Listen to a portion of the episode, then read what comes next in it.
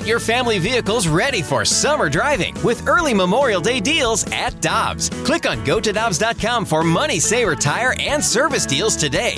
Dobbs, with 43 locations, real deals are always close by.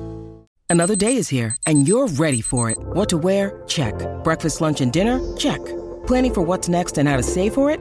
That's where Bank of America can help. For your financial to-dos, Bank of America has experts ready to help get you closer to your goals. Get started at one of our local financial centers or 24-7 in our mobile banking app. Find a location near you at bankofamerica.com slash talk to us. What would you like the power to do? Mobile banking requires downloading the app and is only available for select devices. Message and data rates may apply. Bank of America and a member FDIC. Time now for the BK and Ferrario podcast, presented by Dobbs Tire and Auto Centers on 101 ESPN.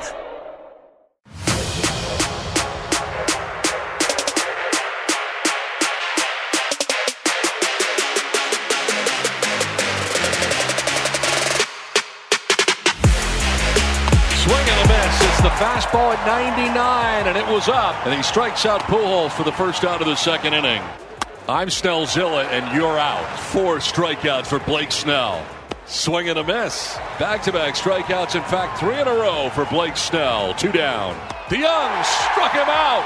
13 strikeouts for Blake Snell.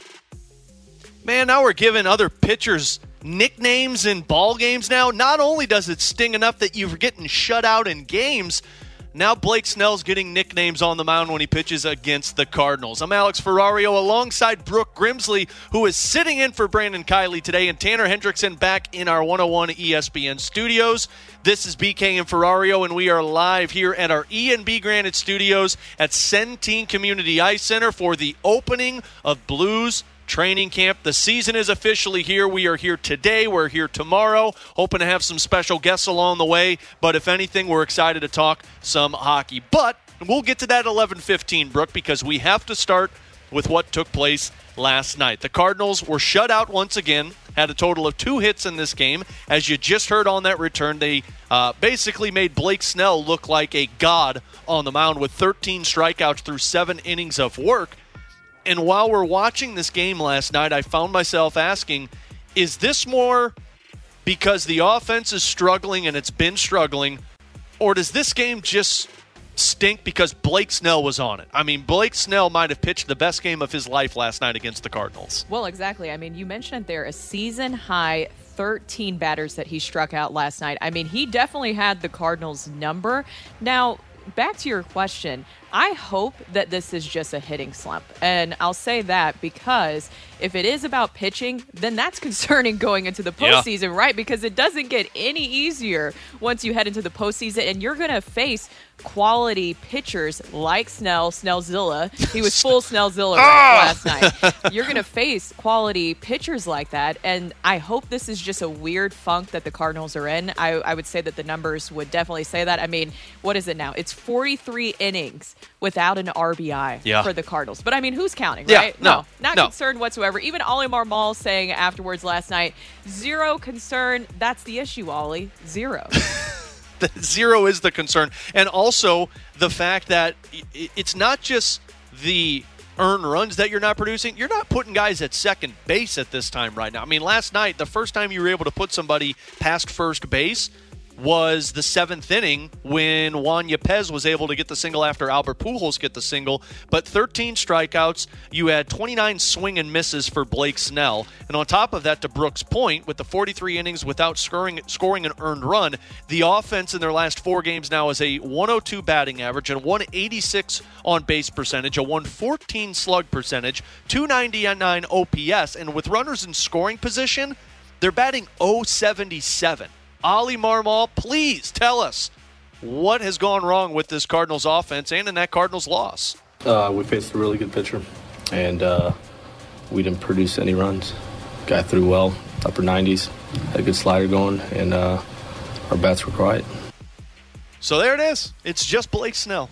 The bats were quiet. The bats were quiet. It's I, just I Blake would Snell. say so. I mean, here's the thing. Albert Pujols luckily seems to be the only Cardinal that is finding a way to break through. He was able to break up Snell's no-no bid in the seventh, and so you got to say, and you got to think there's got to be something going on here specifically. And we hear it all the time. Sometimes I think we overcomplicate things when we look at analytics and all that stuff. Sometimes you just have to simplify the game. Is it simply the fact that hitting is contagious and it's not happening right now? In the case of last night, you see Albert Pujols finally breaking that no-no bid, and then afterward, after that, Juan Yepez is also able to break through. So you would think that that is it just needs to be somebody breaking through. It needs to be contagious. I think the most shocking part to me, and I hope that this turns things around soon, is that Paul Goldschmidt and Nolan Arenado also not able to yeah. break through this. Yeah, yeah, I was gonna say they're they're definitely in need of getting Goldie Arenado going because those guys are the heart and soul of that offense, and I've been saying that since they've been going through this skid ever since that Atlanta Braves series. And last night, look, this team has the best OPS in baseball against left-handed pitching. We've seen them destroy good left-handers this season. We saw them take Carlos Rodon for like seven earned runs on Sunday Night Baseball in prime time earlier on in the year. That was just one of those nights where Blake Snell looked like the Cy Young that he's been in the past. So, as much as you want to look at the offense and the concerns that you have with it, I totally think it's fair. I, I, think it is fair to start sounding the alarm bells with this offense as we are closing in on the final handful of days in September into October baseball. But I think last night was just one of those where you look at and you just tip your cap because Blake Snell was so good, and this team's been so good against left-handed pitching all year long that I think when you look at that and you see what the numbers were that Blake Snell put up, I, I don't think that I think part of the issue was the Cardinals' offense struggles, but Snell just looked like the Cy Young that he's been in the past, and I don't think you can take too much away from the offense performance last night because I don't think there was a lineup that was going to touch Blake Snell last night. No, I'm with you. And, in all reality, I heard BT talk about this on the fast lane yesterday, and I, I for the longest time there, it was to the point where the Cardinals really weren't even striking out because they were hitting the ball, but it was getting hit like bloopers to second base or it was getting caught in the outfield. And BT said yesterday, I kind of want to see him just strike out. Now, 13 times, I don't know if I want that, but he's right. I mean, this team thrives on power. And if they're not hitting the ball hard into the outfield or out of the ballpark, they're not going to be scoring runs. So I actually understand the team going out there and looking at Blake Snell saying, We crush lefties. This is a really good left handed pitcher, but we feel we have a lineup that can get going right now. So they were just swinging at everything. And maybe that could be a problem for this team because then you start getting into a slump where it's like, I'm swinging at everything. I can't recognize pitches. And then next thing you know, you're striking out 55% of the time in a game, which is awful. But, I mean, maybe, and I'll be the ultimate optimist here, which I never am, T Bone. You know this. It's true maybe this is a at least building block for them to where it's like, hey, they were going out there swinging for power. And hopefully, if they can start making some connection, you can start building off of that. Well, and, and, that's what I'm saying is I hope that this is just a little weird slump. I would rather it happen now, of course, before heading into October. I think everybody feels that way. Right. But then the concern is how long is this going to go?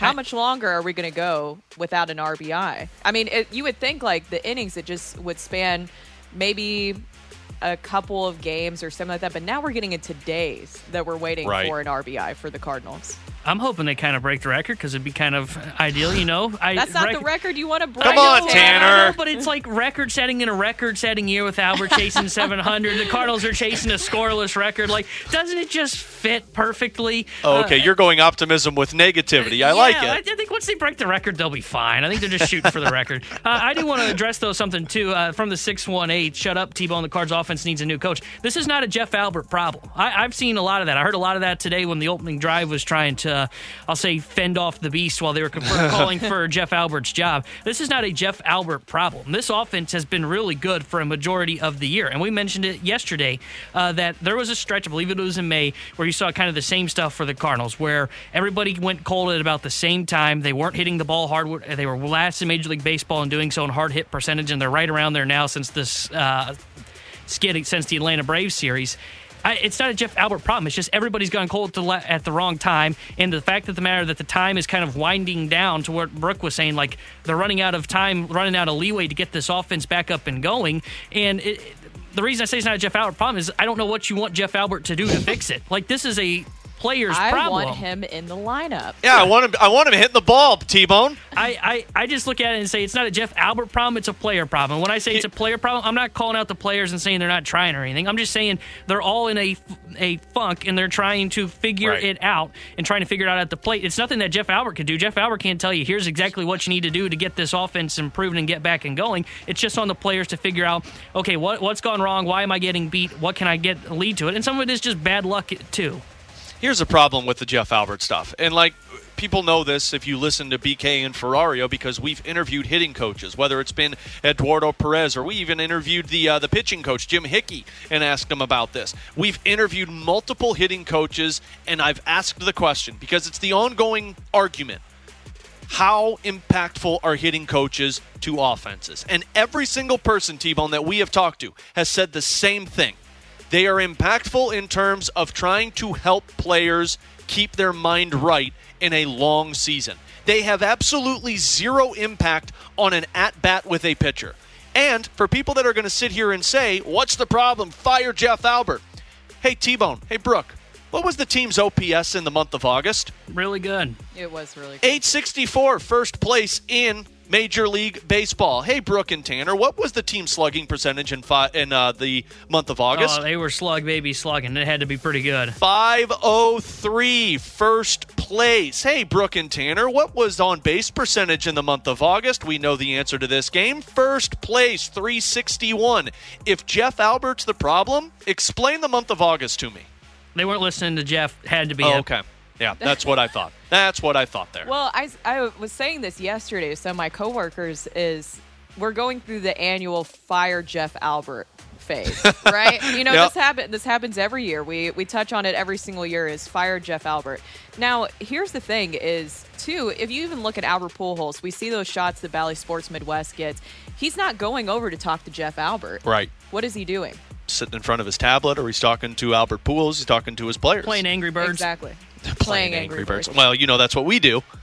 I think he's more there for one. What I see visually when I'm out there, at least when they're in Busch Stadium, is he films the guys so that they can help see what their swing is looking like, especially in BP. I think, as you mentioned there, he's more as kind of a mental support, just kind of helping remind them of you know what they had working for them and getting Yeah. back to that point. Because as we know, sometimes even little minor tweaks start to you know come forward, and you have to just get back to what works for you.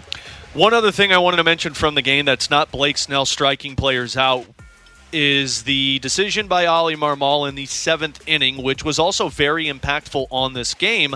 Uh, seventh inning, you get Albert Pujols who gets a single, breaks up the no hitter, by the way. Juan Yepez gets a single. First and second, two outs. Paul DeJong coming up to the plate. And Tanner, correct me if I'm wrong, but in that moment, he had struck out twice, uh, had gone 0 for 2 with the game thus far. And Ollie Marmol stuck with Paul DeJong in that spot against Blake Snell. Here's Ollie's reasoning why he stuck with that decision. Oh, you had two back-to-back singles. Did you contemplate going to the bench there uh, with, with Paul up um, after Yepez, Yepez and um, Albert had singles? With with who against Snell? Donovan maybe a long at bat. I know lefty lefty, but long at bat. No. Not really a reasoning there, so I set that up poorly. But here's the thing DeJong struck out twice. DeJong was going up against Snell once again, and you had options on the bench, whatever it might be, whether it was Lars Nootbaar, Brendan Donovan, Alec Burleson, Yadi or Molina. I don't think they're going to be pinch hitting Yadi or Ben DeLuzio in that spot. But as John Denton brought up, Brendan Donovan against left-handed pitchers this season, a 281 batting average, a 414 on base percentage, and a 730 OPS. Since August, though, it hasn't been that pretty, but it's been prettier than Paul DeJong. So you can sit here and say, yeah, that was the outcome of this game. But what did you make of that decision, Brooke, by uh, Ollie Marmol? Well, I think first of all, it's it's fair that John Denton brought up Brendan Donovan because we've seen what Brendan Donovan's ba- been able to do, Absolutely. especially in tough situations. I mean, the way that he's he's just a very blue collar guy is able to go in there, find ways, and he's good in that regard. I thought this was interesting. Derrick Goold put out an article about this, specifically talking about you know DeJong and Donovan and in the article, he says that Marmol says that he's been reaching a bit for a swing in regard to Donovan, so that might have been a factor into why he didn't put Donovan into that situation. Now, do we all agree with it? no. No. But maybe he's seeing something that we're not exactly seeing. Now, here's the thing, though. Paul DeJong is obviously in a bigger hitting slump than just the Cardinals are in general. Do we want to see him out there at this moment? No. I wish that he would turn things around offensively. Yeah, I mean that's kind of where I'm at too. It's like uh, if he could turn things around, you want him there. But in this spot where you got a guy on second base for the first time and you broke up a no hitter, I think the option was to go elsewhere. But that's the way they went. Just seemed to be one of those nights, though, as we talked about, where Blake Snell just had it in the Cardinals offense did not. With Brooke Grimsley, who is sitting in for Brandon Kiley, Tanner Hendrickson back in our studios at 101. I'm Alex Ferrario. We are here at Blues Training Camp. Coming up in about 15 minutes, Ben Heisler, our weekly hit with our betting guru to get into a little NFL and college football weekend.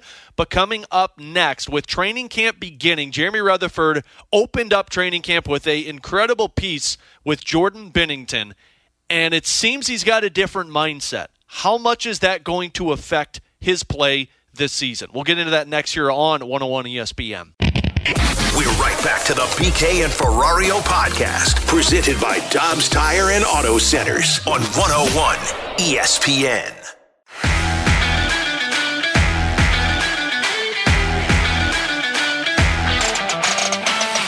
with all the changes that that they made, I I feel like there's a there's a high dependence on on Binnington playing a full year, having a not, full year within you know the, the number one goalie star. I realize that you don't have just one guy anymore, but playing exceptionally well, and that that being tied to how far the Blues can can go. That was Anthony Stalter on the fast lane yesterday, and alongside Brooke Grimsley and Tanner Hendrickson, I'm Alex Ferrario. We are live here at our E&B Granite Studios at the Centene Community Ice Center for day one of Blues training camp. They are here today. The first group got underway about 10 a.m., wrapped up practice. The next group gets underway at about 12, um, and they will go until about 1. It's free and open to the public today and tomorrow, so if you want to come out and see some Blues training camp, head on out here and say hi to us here at our E&B Granite Studios. But Jordan Binnington, as you heard Anthony mention, uh, coming into, I guess this is now, this is insane, his fifth training camp with the Blues. Well, sixth training camp with the Blues for the amount of time he spent with the AHL, but fourth training camp as a full time member of this team. And Brooke, it's easy to look at it and say, he did not have a good season last year. 37 games played. Uh, I think he won 18 of them. He had 14 losses, four losses in overtime, uh, and Ville Husso took the job from him. It was a season that you looked at and you said Jordan Binnington is not himself. And then the playoffs come around, and Binnington steps into the series against Minnesota, steals the show, gets injured against Colorado, probably wins that series in my book if he doesn't get injured but he seems to be back to himself now. And Jeremy Rutherford had an incredible piece on The Athletic, and if you don't subscribe, you need to go do this because JR puts great work out on the Blues, Katie Woo, of course, on the Cardinals. But Binnington's got a different mindset this season, Brooke, and this is something that really stuck out to me. Uh, quote, this is from the article. I had a five year plan, said Binnington. I had levels I wanted to reach. I wanted to make the NHL. I wanted to win the cup. I made the NHL. I won the cup. I got a contract for two years. My next motivation was the All Star. I was an All Star. My, my next motivation, I want to earn another contract. I got that next contract. There seemed to be nothing left on that mountain that I accomplished. Then he said, I was playing with so much anger and hate and using that as my motivation. I was out there to prove everyone wrong, and that was my identity. I did it, and then I started to figure I needed to get away from it. If Jordan Binnington, who set records for his first season in the NHL, was so successful from playing angry, he's got to find a different mindset. But if he finds a different mindset, and if he has, which it sounds like he did in this piece with JR, this could be a massive development for St. Louis this season. Well, uh, the whole article was just spectacular by Jeremy. Jeremy always, I think the thing with Jeremy's stories is it almost feels like he transports you to where you feel like you're in the room with him. I mean, even his story on Oscar Sundqvist was great. I felt like I was, you know, going through all that with him. And I think with Jordan Binnington, my takeaway was he's actually human. Because for a while, especially during that Stanley Cup run, It was like, who is this guy that came out of nowhere, who's a superstar, and he basically, you know, had the NHL. Either people loved him or hated him, and he really thrived off of that. And I think him being so honest with the fact of like, look, like I accomplished all these things. You know, I kind of lost my edge a little bit. But now I feel like he's gotten that edge back. And you saw that in the postseason too with the Blues because everybody was like, it's Ville Husso's job now. Yeah. He was the starter going into it. But then Ben- Binnington got that edge back. And then look at how much it paid off. He works well to have that edge with people doubting him, having that adversity. And it seems like with him recognizing that in this article, he realizes it's a balancing act. And that's the biggest thing, right? Because if he wants to be the guy, if he wants to be the number one starter for the Blues here moving forward and be and there's 100% confidence in him, then he's got to find a balance with that because it's not always going to be about adversity back against the wall, but it's about balancing and figuring out, okay, how can I still have that edge, still be angry but still be productive at the same time where I don't need to rely on that. Yeah, and the piece in the article that also got me was Binnington's agent, Mike Liut. Of course, we all know the Blues legend here in St. Louis. Um, he talked a little bit with Jeremy Rutherford also, and Mike Liut told Binnington in the piece that JR wrote was what Binnington went through in his first two, three seasons in the NHL is what goaltenders strive to do their entire lives. But what Binnington's going through now is what normal goaltenders go through in their first couple of years in the league. They go through those struggles to try and figure out, hey, what's my identity? How do I play with an edge? But how do I play with that also in a role that I know is going to fail at times and keep my mind right? And Binnington's going in that the reverse, which I think can be beneficial. And I guess for me, the bigger question is can Binnington seal what he did in the postseason last year and put that in a full season? Because what he doesn't have this year is Ville Husso behind him. What he doesn't have this year is Jake Allen behind him. We don't know a whole lot about Thomas Greiss other than he's been in the league for a very long time. But can Thomas Greiss steal the net from Jordan Binnington? I don't believe so. So Binnington's going to have to find that edge himself this season and say, nobody's going to push me this year out of the net. I'm going to have to keep this net myself. And Stalter's right, the audio we played coming back. This season is very dependent on Jordan Binnington. But if you get that Jordan Binnington for a full season, he's going to be a top 10 goaltender in the National Hockey League. Oh, 100%. I mean, that that's the thing going into this, right? Is that Jordan Binnington, I think it's really clear is like we're we're depending on you.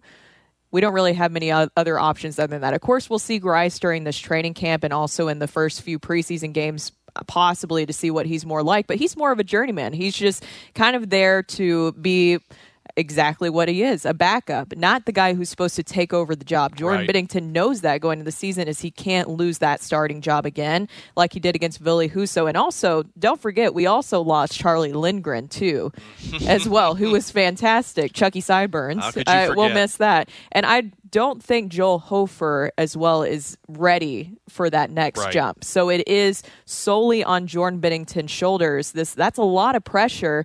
Hopefully he's able to step up to that role. Well, and the other thing about this is you you do have to talk Thomas Greiss here. And T Bone, you and I were talking about this before the show today. Of you know, you look at this, and, and in all reality, you would expect probably about 50 starts from Jordan Binnington, which leaves somewhere between 25 and 30 starts for Thomas Greiss. And in that sense, you're looking for 15 to 20 wins from him as a backup.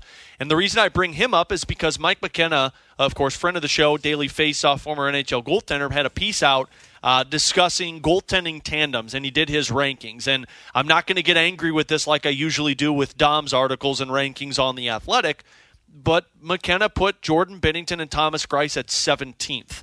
And honestly, I think that's about as fair as you can ask for because I don't think going into the season they're viewed as a top 10 goaltending tandem. By the end of the season, I think they probably have to be viewed as a top half of the league goaltending tandem if they want to be successful.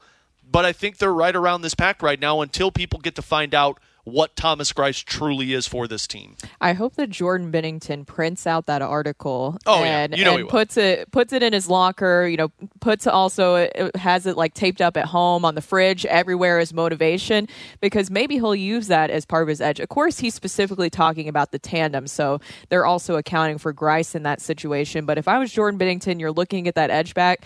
That's something that I would look at for sure. Yeah, I, I agree with your sentiment there in terms of this tandem needs to be around top 10 if the Blues want to reach their. I, I don't know if goals is the right term or if it's more of just where they were last year. Like, Well, they would need to reach their saves, not goals. If they Whatever. reach their goals, then ah, dad joke. Oh boy, that Sorry, was buddy. unbelievable. But, Sorry, buddy. But I, I agree. They probably do need to be top ten tandem if you want to see them get to about that point that they were last year. Look, I think they're gonna. I don't think they're gonna get to the same point total that they did last year. I think they've lost a couple pieces that bumped them down a little bit. But I still think they're a top team in the Western Conference. And as much questions as I have about Thomas Greiss being the backup again, can he give you that solid 25-30 game range and be that goalkeeper that we're talking about? Can he steal you about 15 wins for this team, I, I think I look at it and say, okay, well, I have questions about Thomas Greiss. Yes, he's a journeyman goalkeeper, but I've had a lot of questions about the backups in the past, too. And it turns out that Army's usually been right on his journeyman goalkeepers. And how much were we talking last year? And I, it's a different scenario because Husso's a lot younger. But let's not forget, last year there were a lot of question marks about Husso being the backup, and now he's the starter in Yeah. Detroit. So Absolutely. maybe I'm not saying Thomas Greiss ends up becoming a starter for another team after this season, but if he can just be a serviceable backup, the Blues could easily have one of the top 10 tandems in the National Hockey League. And then you can look at it, and if Binnington goes through a midseason struggle, then there's no concerns about, okay, well, now what do we do? But I, I do think most of it does lie in the hands of Jordan Binnington because he has to be that guy that you can trust. He can't go through the same kind of struggles he did last year because I'm not sure you trust Thomas Greiss enough to keep to save this team like Ville Husso did if needed.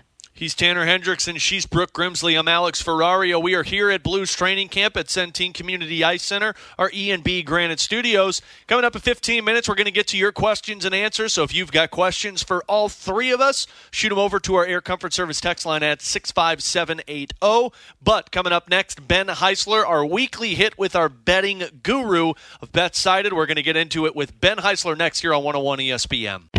We're right back to the BK and Ferrario podcast, presented by Dobbs Tire and Auto Centers on 101 ESPN.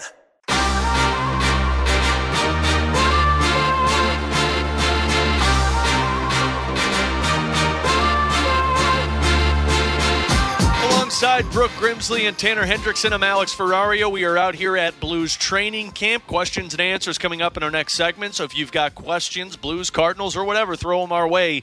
Air Comfort Service text line at 65780. But now it is Thursday, which means we head out to our Brown and Crouppen Celebrity Line and welcome in our favorite managing editor for BetSided, Ben Heisler. And Heis, boy, did you miss some events from last week, my man. Good to be on with you guys as always. Brooke, good to talk to you as well. I know that I, I missed uh, a legendary beer mile apparently, and you know, as, as Tanner was filling me in on some of these punishments that you guys have week to week, like BK is going to have to. I don't have you. Is this a secret as to what his No. punishment's going to be for tomorrow? No, no, we announced it. So, so yeah. So, Brooke, let me. I'll, I- I'll involve you in this because I'm not sure if you've heard this. So, we do our BK and Ferrario football pick'em each week, where we all have three games that we pick the uh, the the the the uh, betting side on. And whoever loses each week has a punishment. So Tanner lost in week one, and he had to run a beer mile, where he chugged a beer every quarter of a mile. Oh my God. And well, Tanner vomited after the end of that beer mile. Oh, it and sucked. now BK lost week number two, and he is going to get shot twice by a paintball gun. And So if you're Heis- wondering why why the male species has not evolved over time, that is very might true. be There's a a- small reason why. there's a reason Johnny Knoxville and Jackass was my uh, hero growing up, but uh, Heis, this is why right here. You're going to get a kick out of this one, Heis, and Brooke doesn't know this. This is her first intro to this. So BK, of course, is not here. We pick on Fridays. You're filling in for BK.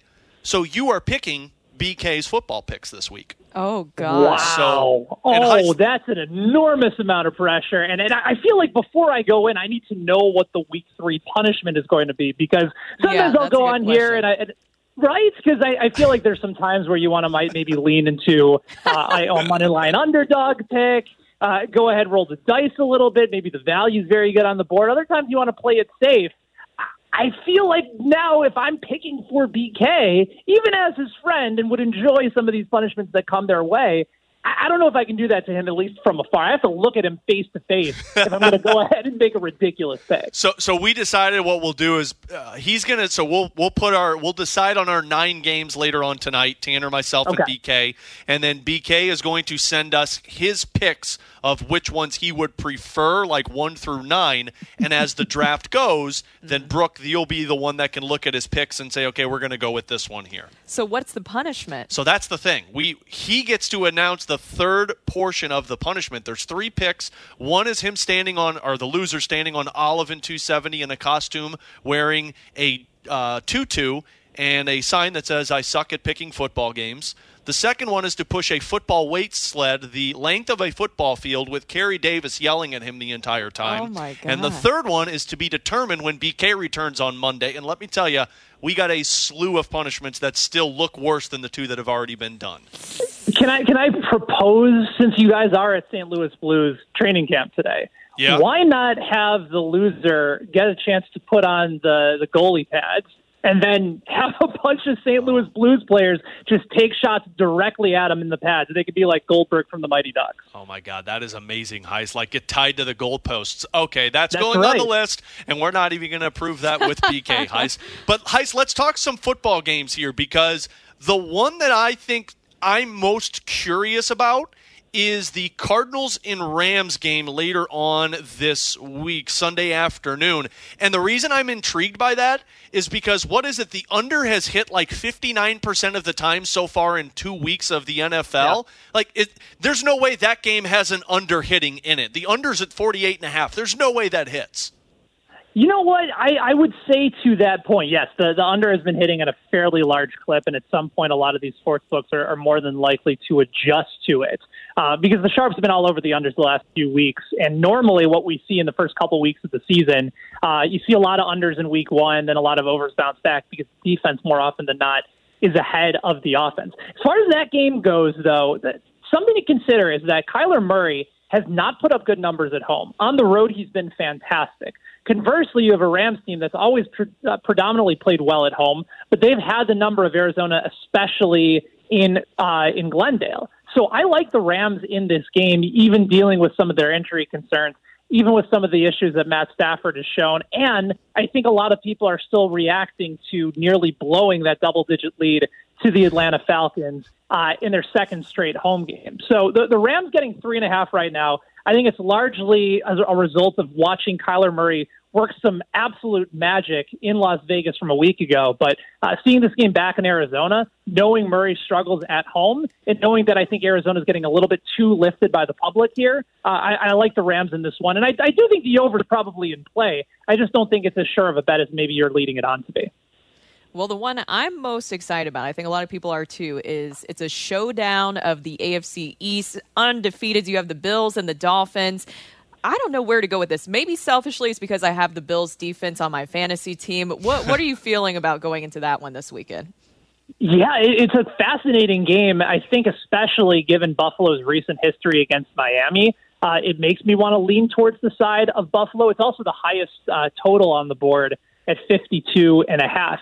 Uh, having both Jalen Waddle and Tyreek Hill obviously makes an enormous difference for Miami because both of them went over 160 yards through the air uh, last week against Baltimore. And, and the Ravens didn't adjust their defense against them. I, I don't think it was necessarily a credit to Tua making a ton of plays, which he did, but it was Miami kind of figuring out, okay, the Ravens aren't making the necessary changes here. We can use our speed both in the middle of the field and on the outside to make some big plays and get ourselves back in this game. Uh, Buffalo, though, has dominated Miami over the last several years. In fact, uh, in six of their last seven games against the Dolphins, not only have they won, but they've also uh, beaten them by double digits. So they've covered the spread in six of their last seven games as well.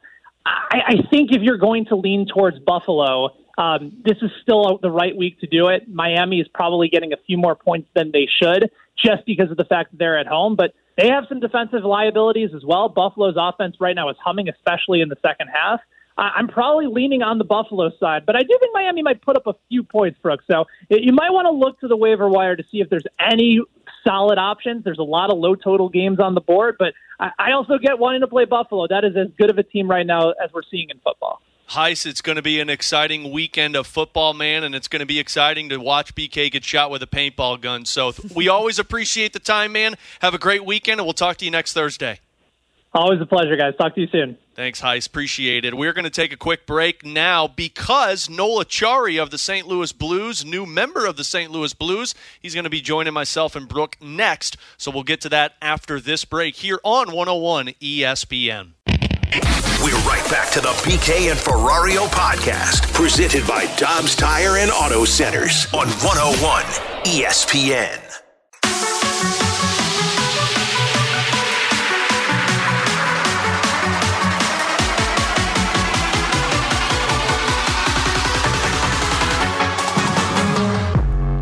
We're back here on BK and Ferrario live from our E&B Granite Studios here at Blues Training Camp Day 1 if we have officially gotten underway and we are welcomed in studio right now by the newest member of the St. Louis Blues who signed in the offseason, Noel Acciari. Noel, it is awesome to have you swing by, buddy. Thank you so much. Yeah, thanks for having me. So first things first, uh, how have you enjoyed the short time so far in St. Louis? We were talking a little off the air. I'm assuming trying to just figure out everything with the St. Louis area, St. Louis Blues, and whatnot. Yeah, uh, I've been here for about two weeks, um, and just like you said, trying to figure out the area, find some uh, some good restaurants around the area, and uh, just kind of get the lay of the land and just your familiarity too. Obviously, you played against the Blues in 2019. you know, Torey Krug has Torey Krug kind of helped you adjust to coming into this group and getting to know guys. Yeah, absolutely. He's been great, and everyone else has been great. Just kind of reaching out when I signed and and just making sure I feel comfortable and makes the transition so much easier. And uh, yeah, I'm just excited for today and for it to actually kick off and get going. Has that been the number one question that you've been asked or talked to about so far about the trip in uh, the, the the Stanley Cup playoffs? Uh, yes and no. but, uh, can't go back in time, and it is what it is. And now I'm a blue, and I'm just gonna kind of move forward. I'm always curious about that, Noel. Like, obviously, hockey is such a small community, right? Like, everyone's always in touch with each other. But how much does that play into free agency when you're looking at the teams, you're looking at the options that are out there, but you also have some familiarity with players on other teams? Uh, it definitely helps. Uh, just you know, see like playing against the Blues in the playoffs and just seeing how hard they play and relentless they are. Um, you know, I, I felt that for me that fits my game. And um, you know, when the opportunity presented itself, I was excited to accept and uh, you know join a team that I know well on the ice, but not as well off the ice. But uh, since coming here, they're awesome guys, awesome group, and I'm just excited for everything.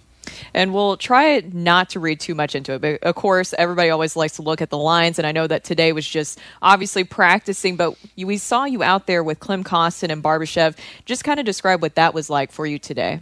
Yeah, it was good. Just trying to get a feel for it's a little more structured out there now that we're kind of adding the D zone and um, you know just kind of getting the feel for certain players. Uh, again, I haven't played with them, but uh, both really good players, and uh, you know if that's a line, I'm excited to be with um, those guys because uh, you know they're big boys and they like to hold on to the puck, and you know I like to do the same. So I think it would we'd all mesh well. Uh, do, do players anticipate training camp? I mean, the, for how long the off season truly is, it gets to the point where it's like, okay, let's just get this thing ramped up. But it's so interesting because once it ramps up players go like three games in. It's like, all right, this is stupid. Can we just please start the games now? Yeah, you're. It's like the first day of school. Everyone loves the first day of school. Get to see all your friends, and um, and then after maybe a couple of days in, you're like, oh, I wish it was summer again. but our summer is we want we want the games to start. Yeah. We, we want to get into the season. We want to get going, and you know it's all fun in the beginning seeing everyone, but at the same time we're we're ready to play and ready to get into it.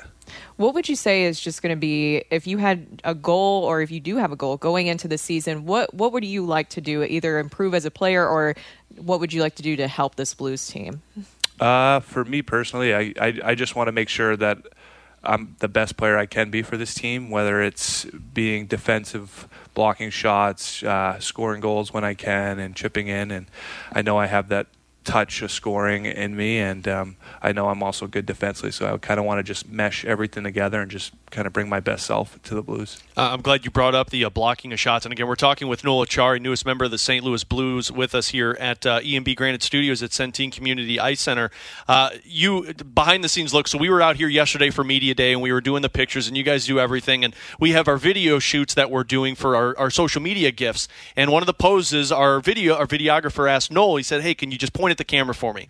And Noel said, uh, "Yeah, I probably shouldn't point with his finger though, because this is my crooked finger." At that moment, Noel, I'm like, "Oh man, Blues fans are going to love this guy because this is what you do. I mean, you spend your entire career as the guy who, I mean, you're a feisty player to where you go to the front of the net, you play the defensive side. I think you led the league in blocked shots one season. Like that is your style of hockey, correct? Yeah, yeah, and uh, you know, I, hockey, you're going to get a lot of bumps and bruises, and uh, you know, I'm just I'm not afraid of the puck. I feel like a second goalie sometimes out there, but uh, again, I want I want to make sure we don't get scored on, and I, I want to help out Binner as much as I can, and we've joked around about it a little bit, and even just the captain's practices where I'm trying to block shots, and he's like lo- looking at me like you're already blocking shots in the captain's practice. No, I missed it, but I said next if it was a game, I said I would have had it. I love that. Well, somebody else who's also tough is Craig Berube. What what have what has it been like getting to know him? And is he everything that we think? Where he's just that stoic, strong guy? Yeah, absolutely. Uh, he wants to win, and um, and he shows it on the ice. And you know, I wanted to play for him, and you know, just his type of style. And I think again, I, I'll fit in really well with that. And again. Um, yeah, I'm excited to play for him and just kind of give everything I have for him. Noel, I, uh, you spent the beginning of your career playing for the Boston Bruins, Bruins, as many know, because you were in that team with the Stanley Cup final. And then the last three seasons, you've been with the Florida Panthers. And all but one season, you've played in the playoffs with those teams. Has that just been something that that feels natural for you of performing in the postseason because you've been on so many teams that have performed. Yeah, uh, postseasons. I, I always, when people ask, I, I always say it's it's a different, it, it's an elevated level. I mean, regular season, everyone's obviously you want to be the best team you can. You want to win as many games, but you're winning some games six five, six four, whatever. In the playoffs, you're not going to win those games. You can't come back from four goals. It, it's a 2-1, 3-2, low scoring, one nothing. It, and it's just everyone's finishing their check. Doesn't matter who you are up and down the lineup. You're going to get hit. Every shot's going to be blocked, and you know I, I love that type of hockey, and I think that's my type of hockey. And I've been very fortunate to play most of my career in the playoffs and just kind of experience that couple more I wanted to get with you, uh, Noel, before we uh, let you go. One of them is the news in the NHL, and I know you spent uh, seasons playing with him, but Zdeno Chara calling it a career. How how impactful was he as a player to play with, and what was he like as a teammate? You know, he's one of the best defensemen I've ever played with. Uh, you know, he he's just an all time guy. You know, on the ice, obviously when I first came into the league and got called up, he was the first person that talked to me before my first game, and he was just like, "Are you nervous?" And I was like, "Yeah." He goes, "Good." This is whatever game he was on. He goes, "I'm still nervous," and he goes, "Don't lose that." Wow. And I was just kind of took that personally, and I just kind of used that. And he goes, "Once you lose that nerve, then it's yeah." So every game's a new game, and it's like your he treated it like his first game, and, and that stuck with me. And uh, he was a, he was a great leader uh, on and off the ice, even better person. What he did around the community, and he was a smart guy. I know Brad Marchand had brought up some of the stuff. He knew so many different languages. He's got right. his real estate license, all that. He, he's he's just a different person, but in a great way. He's just down to earth, good guy, and would do anything for you. And I congratulate him on an unbelievable career and. Uh, you know, just nothing but the best. It's incredible to think about too, because people they, they see hockey players and they're just like, oh, this is a tough guy. He's been doing this his whole career, but you don't think of how much goes on behind the scenes for a guy like that. Like you said, the real estate license. I mean, he's got the high education. He's got all those languages that he speaks, and it's like, oh wait, no, this is the six foot seven Zdeno Chara out on the ice, right? Yeah. That's incredible. Uh, one more I wanted to ask you. Um, this season, it's going to at least start to feel more and more like normal for you guys. And we were talking about this yesterday of where players are actually going to have the media back into the locker room. How much does that make a difference for guys? Because it seems like it, it just was a different feel the last couple of seasons to where guys would just have to walk up and stand in front of a podium and stare at a camera rather than actually talk to people. Yeah, no, it, it feels great. Just kind of the normalcy coming back. Like each year, ever since COVID, has gotten a little better, and, and now that everything's, I would say, back to normal, and it's kind of. But uh, it, it's a great feeling knowing that everything you're going to see the media, and you know you, you, get to know them more. It's more personable, and, right? But uh, yeah, I think it's great that everyone and you know just kind of feels right. Yeah, and you don't have the empty stadiums. You have people standing around out of training camp, right? Rather than nothing. Yeah, exactly. That's the worst. Well, Noel, this has been awesome to get to chat with you, man. Excited to have you here in St. Louis with us. We're going to give you a list of so many restaurants you can go Perfect. check out. I know the teams are going to give you those as well. But uh, good luck this season, man. I look forward to chatting with you this year. Thank you very much. That's Noel Acciari, Brooke Grimsley, Alex Ferrario, Tanner Hendrickson. We'll take a break and come back with more here on BK and Ferrario on 101 ESPN. We're right back to the BK and Ferrario podcast, presented by Dobbs Tire and Auto Centers on 101 ESPN.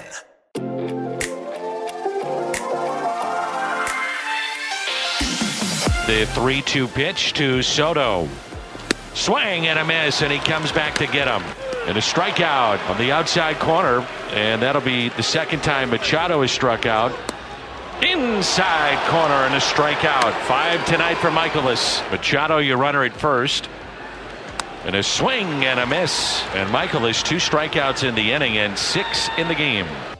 Well, we finished our show yesterday asking if Miles Mikolas was going to be able to solidify his spot in a rotation for the playoffs with his start last night against San Diego. And alongside Brooke Grimsley, I'm Alex Ferrario, Tanner Hendrickson back at our 101 studios. We are here at E&B Granite Studios. Miles goes six innings last night, three hits, gives up one run, two walks, and six strikeouts. And Brooke, much like Adam Wainwright, Miles Mikolas had gone through a little bit of a a dry spell there for a while to where he was giving up a lot of hits and putting himself into tight situations. He wasn't the Miles that we saw earlier in the season.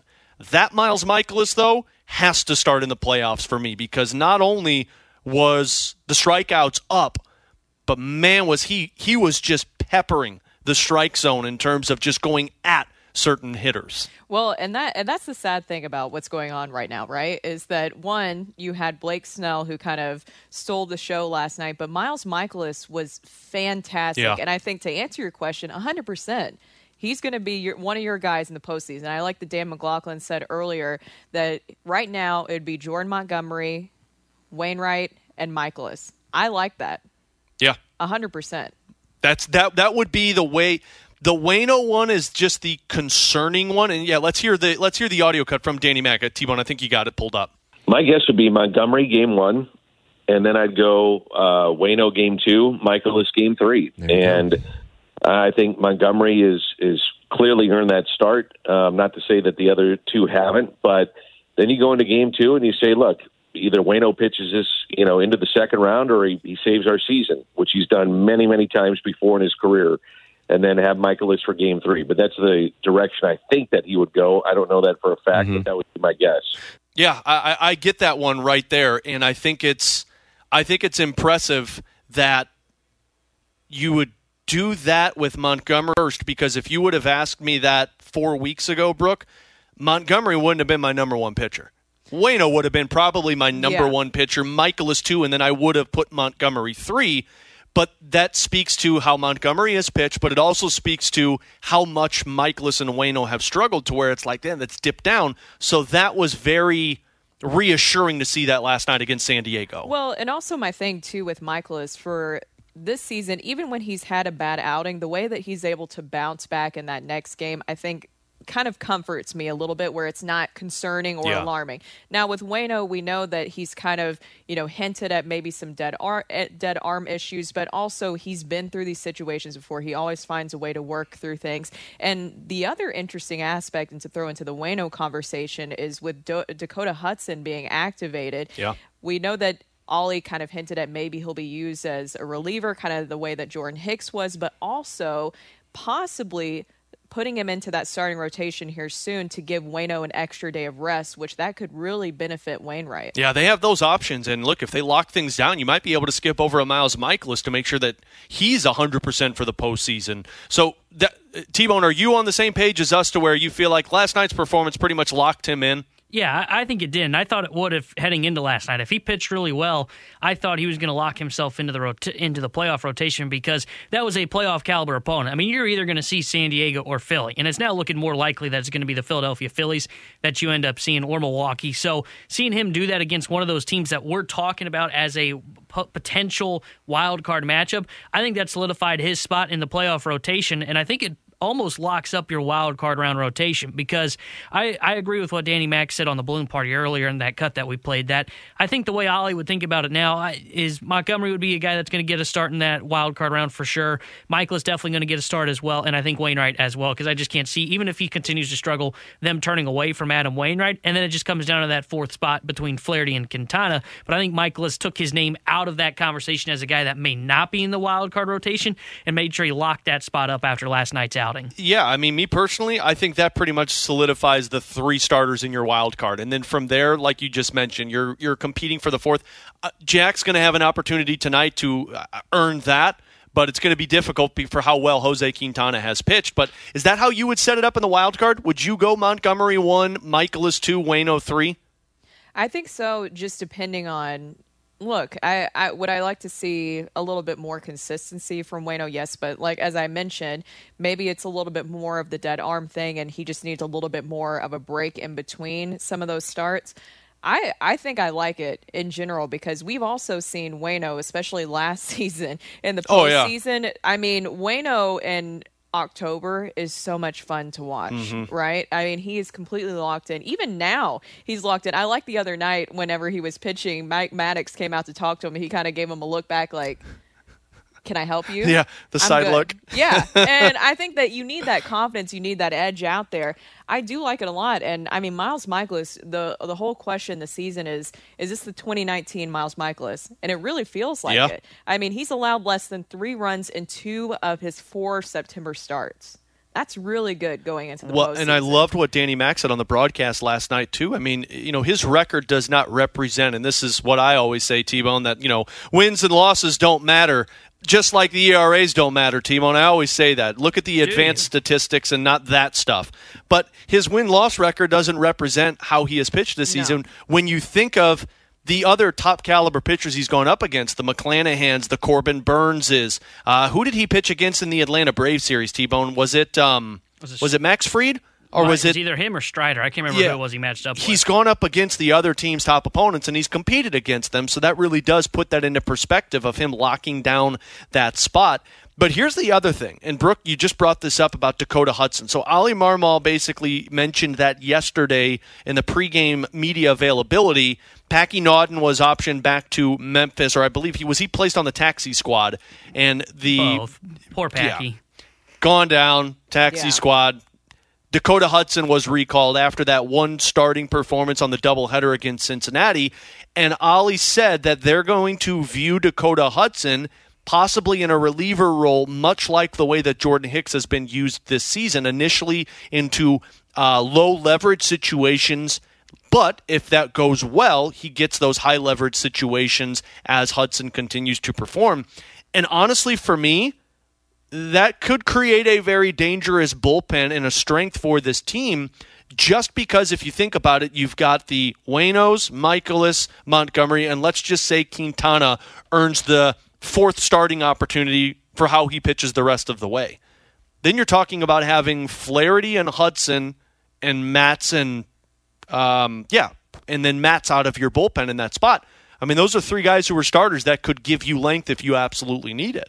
Yeah, I mean, I like the fact that you can use Dakota Hudson in so many different ways. It looks like whatever he did, what he needed to do in the minors, he turned things around quickly. I like that he even said, I think he said on Bally Sports Midwest, is that he used that drive back after going down to the minors to kind of you know, hone in that anger and that fact that like he got the no, Binnington look- mindset. Yeah, he got, Got the- pissed off. Exactly, which you can tell he is locked in right now. He is fantastic and something that the Cardinals really need at this moment. And I like that you can use him in many different ways. I I still like the idea too, whether you have him in that reliever role or you put him into the starting rotation to give guys a little bit of extra rest in between, especially for Wainwright as we head into the postseason.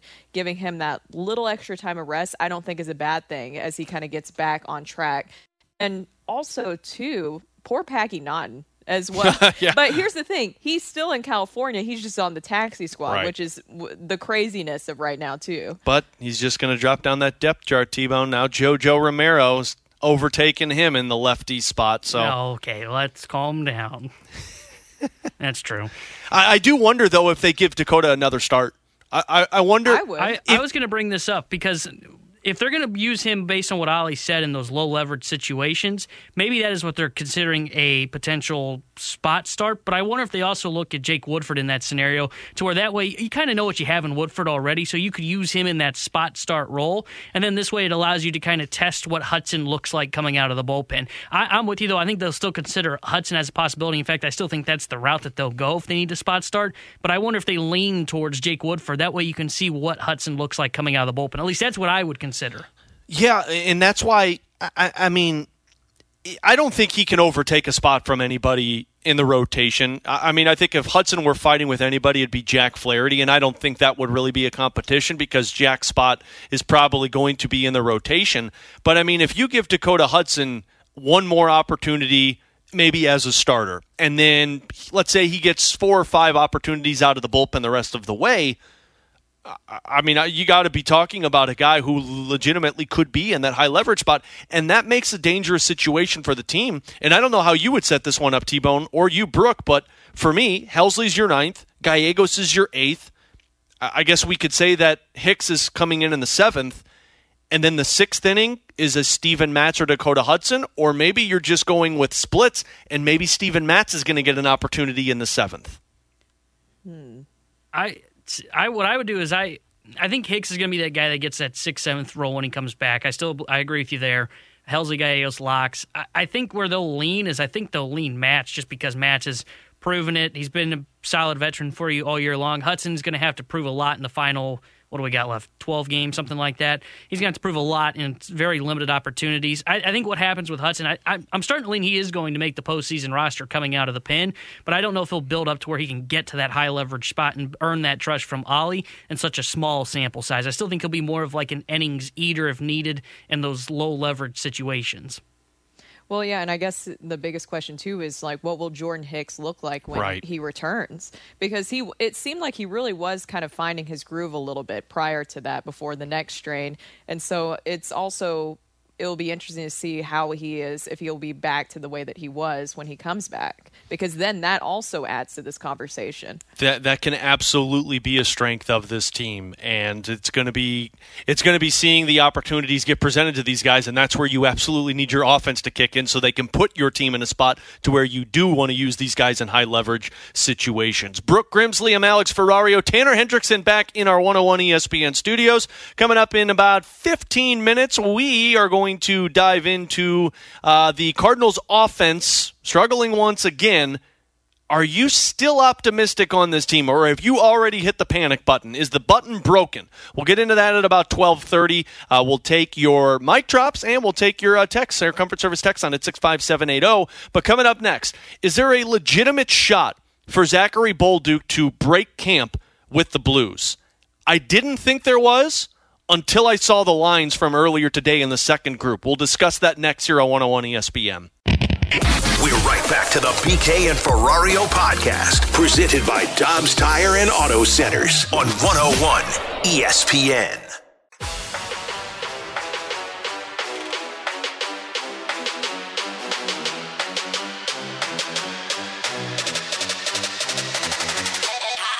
Training camp officially underway for the St. Louis Blues. Heck, their first preseason game comes your way Saturday night. Puck drop at 7. I've got pregame starting at 6. Oh, it's so nice to say that. It's also nice to see these guys on the ice. And with Brooke Grimsley, I'm Alex Ferrario. We are here at our E&B Granite Studios. Tanner Hendrickson back in our network or in our 101 ESPN studios.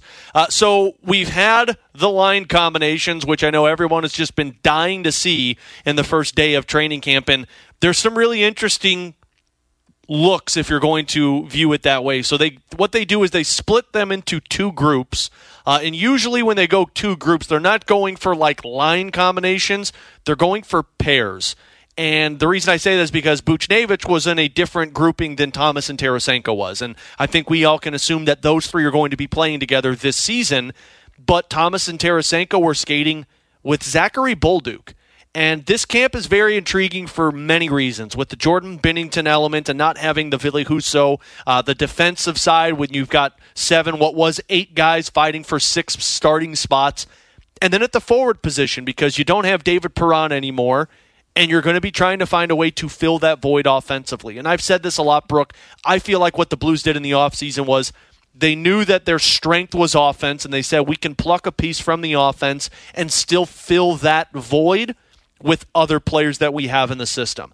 And as much as we believe Neighbors is going to be a part of this team and Logan Brown is going to be a part of this team, I think the Blues are actually really trying to get the best out of Zachary Bolduc. Not that they want him to make the team, but they want to make sure that he has no reason to sit here and say, I don't want to go back to juniors because I feel like I don't deserve to go back to juniors. So they skated him with Robert Thomas and Vladimir Tarasenko.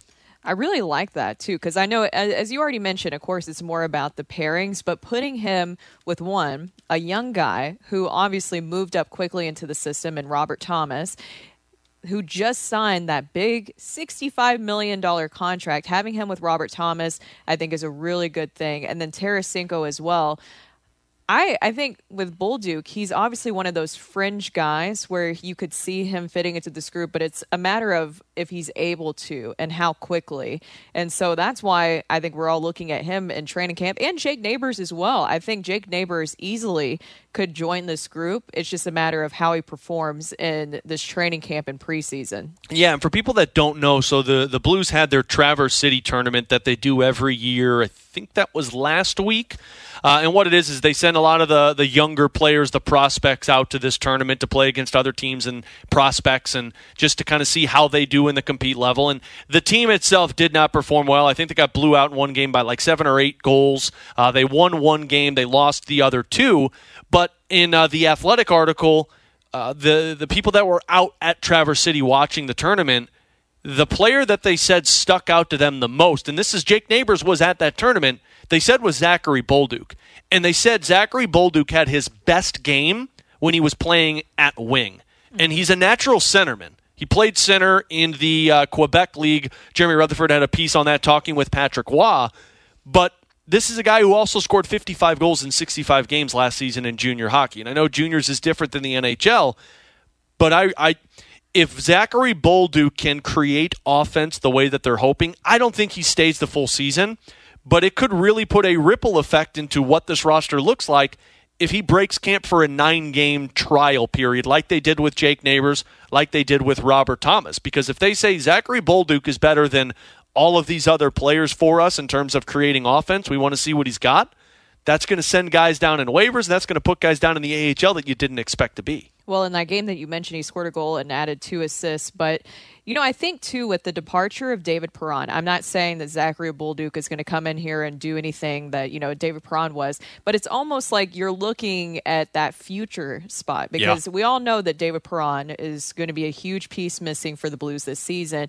Zachary Bolduc, for many reasons, could there's some similarities there in their game as well. And that could be possibly something that in the future, I don't know about this season, as you mentioned, probably that nine game sample size that we'll see him in, that he could fill in more of that role that David Perron provided for so many years. So there's a lot of guys fighting for roster spots. And I don't know if I knew this coming into the season. Like, you knew there were certain guys, like Logan Brown was going to be fighting for spot, and uh, Klim Kostin, and Nathan Walker, and Toropchenko when he's healthy. But there are some other guys that I really think if they have an impressive camp, I think they could steal some spots away uh, from some other possible NHL players. So, Brooke, this is the first time I think I've gotten to work with you on one of these. So get real excited because T Bone hit the open.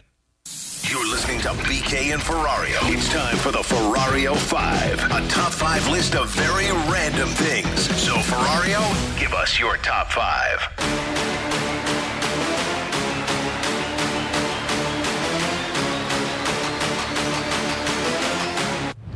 Just to personally pump my own tires, there's no randomness about this because there are so many members of the Ferrario 5 walking around here at Centene Community Ice Center. Pavel Buchnevich, Martin Frick. They get uh, their T-shirt yet? I, no, not yet, not yet. I got to get one. You know, side note here, behind the scenes, we had our media day, as I mentioned, with Noel Acciari. I really wanted to pull Martin Frick in here and just say, like, hey, Martin, I need you to do me a favor and just say, hi, this is Martin Frick, member of the Ferrario 5. And you're listening to BK and Ferrario on 101 ESPN. I didn't do it, and I'm very ashamed of myself. Unbelievable. Regardless, let's move into this. So, one name that I have at the bottom of this list that I'll, I'll tell people keep an eye on. It depends on how much opportunities he gets, but his name's Anthony Angelo, uh, and he is six foot five and 26 years old. He's a right winger. He's a majority of his time has been played in the minors in the American Hockey League. It's been in the Pittsburgh Penguins organization, uh, but he also has played 31 games in the NHL. I think if I, I- don't know much about his style, but if he can play with an aggressiveness, it could be a little Alexei Toropchenko esque, where you got a six foot five dude, 210 pounds, who could play a physical brand of hockey if he's responsible defensively. He could steal a spot from somebody and put himself in a fourth line role for this team. So I would just say keep an eye on an Anthony Angelo in case he impresses in camp. That might be a long shot I was here. going to say, I think Angelo, he's kind of that, and this is why he's at five on your list. I think he's a long shot to steal a roster spot, but if he can play like Toropchenko, then yeah, there's no reason. You're going to have to try and find somebody to fill with that energy that Toropchenko brought uh, last year in the playoffs. So if he can do that, then I think there's a possibility he steals a spot. He had two seasons in the American Hockey League where he scored 16 goals in each of them. This past year with the Wilkes-Barre Scranton Penguins, scored seven goals in 44 games. So, just a player to keep an eye on. Number four on this list is Klim Kostin. Klim Kostin, I think, is at a crossroads moment in the season where this is this is the Blues. And by the way, he skated with uh, uh, Brooke. You mentioned this, but Ivan Barbashev and Noel Acciari. To me, that looks like possibly a fourth line, maybe a third line, depending on what they want to go with. But to me, I wonder if the Blues went to Klim Kostin and said, "This is it. This is your final season for you to make the NHL roster because otherwise we're going to have to go a separate way because you can't sit here and wait as much as you want." Now, granted, Klim Kostin is what is he still 20? He's 23 years old, so it's not like this is the end of his career, but he played well for a little bit with the Blues last season, Brooke. Then he got sent down to the AHL and stayed there the rest of the season. Didn't come back up in the postseason run. He's fourth on my list because I feel like with backs against the wall, I wonder if Klim Kostin can, t- can take a spot and stick all season long. That's gonna, yeah, that's gonna be the biggest question. And you know, you you mentioned the age there, 23. So it's like, oh, he's still young. No, this is, this should be a huge turning point for him because I think there what he was one of those players that there was so much promise and expectations with him coming up, and it just hasn't happened yet for various reasons, injuries being one of them. But you feel like this is going to be a huge either turning point for him or it's time for the Blues to move on. I was gonna say, I think Kostin, to your point, Alex, when you mentioned him in that crossroads, to me, he's kind of it's a little bit different because Sanford had more playing style or had played more. I think he's in that spot where it's Sanford. Either you find a role on the team, or we're gonna end up just shipping you elsewhere. And I think that's at the spot he's at heading into camp. Yeah, number three on this list is a guy by the name of Matthew Highmore. Uh, and I don't know if people remember this guy, Matthew Peca, last season for the Blues. I think he's. So he came up for a little bit. I think he picked up a goal because everyone from the AHL picked up a goal last season for the Blues. So Matthew Peca has played a majority of his career with the Chicago Blackhawks, and the last two seasons he's played with the Vancouver Canucks. This is a guy who has offensive upside. He scored 34 goals and had 89 points in the uh, Quebec Hockey League back in 2016-17. Has not done it a lot in the NHL, but it's been because he's been on a fourth line. And the only reason I have him here, I don't think he offsets anybody in terms of stealing spots. But if Matthew Highmore can go out there and put a really productive offensive preseason, I wonder if they look at this and say, you know what? Maybe we put him on the roster at the beginning of the season like we did with James Neal, where gets a third line opportunity here and there, maybe moves down to the fourth line, but we're hoping for offense from him. This could be one of those players. He's five foot eleven. He's got some speed. Played with Vancouver last season. Could be somebody that could steal the show a little bit. Yeah, he sounds like a guy that could end up going in there into camp, and if he does that offensive production that you're talking about, he sounds like the guy that you'd want to kind of balance out a fourth line potentially with Yeah. that speed aspect that you're talking about. All right, now we get to the best part of this one right here. Dun, dun, dun. Number two on this list is Ferrario five member Martin Frick. They put Martin Frick on a line, and again, look at this as pairings more than anything. They put him on a line with Brandon Saad and Logan Brown. Now, a couple of things for me. One, That tells me Logan Brown's going to get a serious opportunity at being a third line center for this team because we know Brayden Schenn can be a winger, Brown can be a winger too. But Martin Frick is a player who has scored a lot of goals in his NHL, or I'm sorry, in his AHL career. Last season, he scored 40 goals in 58 games. Uh, he's had multiple 20 or more goal seasons in the American Hockey League. He has been a glorified American Hockey League player. But his best offensive season in the NHL came with the Detroit Red Wings, where he had 11 goals in 68 games. Defensively, I don't know how irresponsible he is, but Martin Frick, I think, a guy who set the American Hockey League record for hardest slap shot, I think it was at 106.9 miles per hour. I think this could be a guy who could get a third line role for this team. He's going to have to steal it from multiple players. But I think they might view Martin Frick as a goal scorer that they could put on this roster if they need him to. And frankly, he's just really has never gotten the opportunity at the NHL elsewhere. So you're saying that you think that this is going to be a you see him on the third line. I see him on a third line. Not Brooke. even the fourth Not line. even a fourth line. I see him possibly outplaying Jake Neighbors. Really? Now remember what Doug Armstrong. Hear me out, T-Bone. Stop rolling your damn eyes. You see, T Bone and I are on the same I know. Stop right it, now. both of you. This is hockey guy Ferrario over here.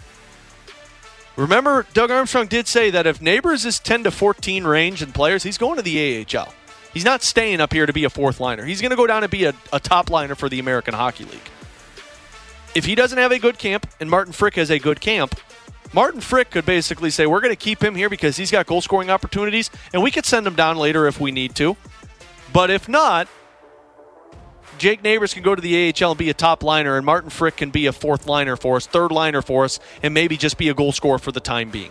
Can I be honest with you? No, I don't want to hear your honesty. I, I think if Martin Frick ends up outperforming Jake Neighbors in camp, it's a very disappointing start to the Jake Neighbors Oh. era here in St. Louis. I And abs- and- and I'm absolutely not- agree. And, and I'm not saying I'm expecting like 20, 30 goals from Jake Neighbors this season, but if he can't outperform a, what did you call him, a glorified AHL player here for a potential hey, third line role, it's a little bit concerning in my opinion, at least in his first camp at a shot. You know what? Yeah, I'm I'm with T Bone on that You one. know what? I'm freaking mad at both of you guys. Let's go to number one. I got to get to a break. I'm going super long here. Josh Leivo. Josh Leivo is the guy who I fully expect to break camp with this team. Uh, they signed him to a one way contract.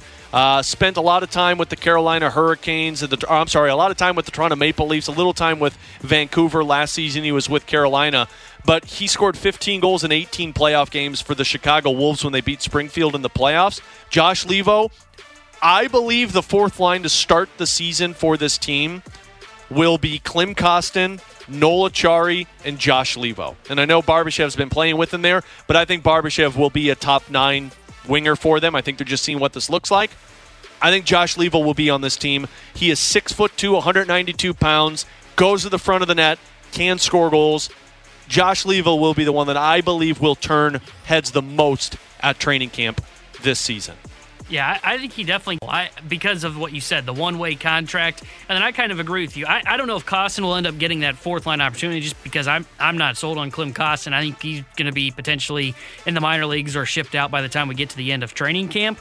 But I do believe that Josh Leivo is going to be the guy that gets in and makes an impression to where he gets a role on this fourth line. Guys, 109.2 miles per hour. That's how hard Martin Frick's slap shot was in the AHL. I thought we moved on. From No, we Frick. didn't, Brooke. We never move on from Martin Frick. He's a member of the Ferrario 5. We always stick with our guys. We're coming back in 15 minutes with the junk drawer, but coming up next, has the Cardinals offense got you fully out? Are you hitting the panic button? One MLB Network host isn't worried about it at all. We'll discuss that next year on 101 ESPN. We're right back to the BK and Ferrario podcast, presented by Dobbs Tire and Auto Centers on 101 ESPN.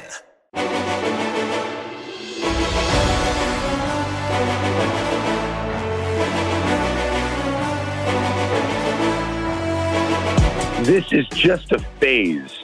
They're ratcheting things up. They're going to get every bit of momentum going towards the playoffs.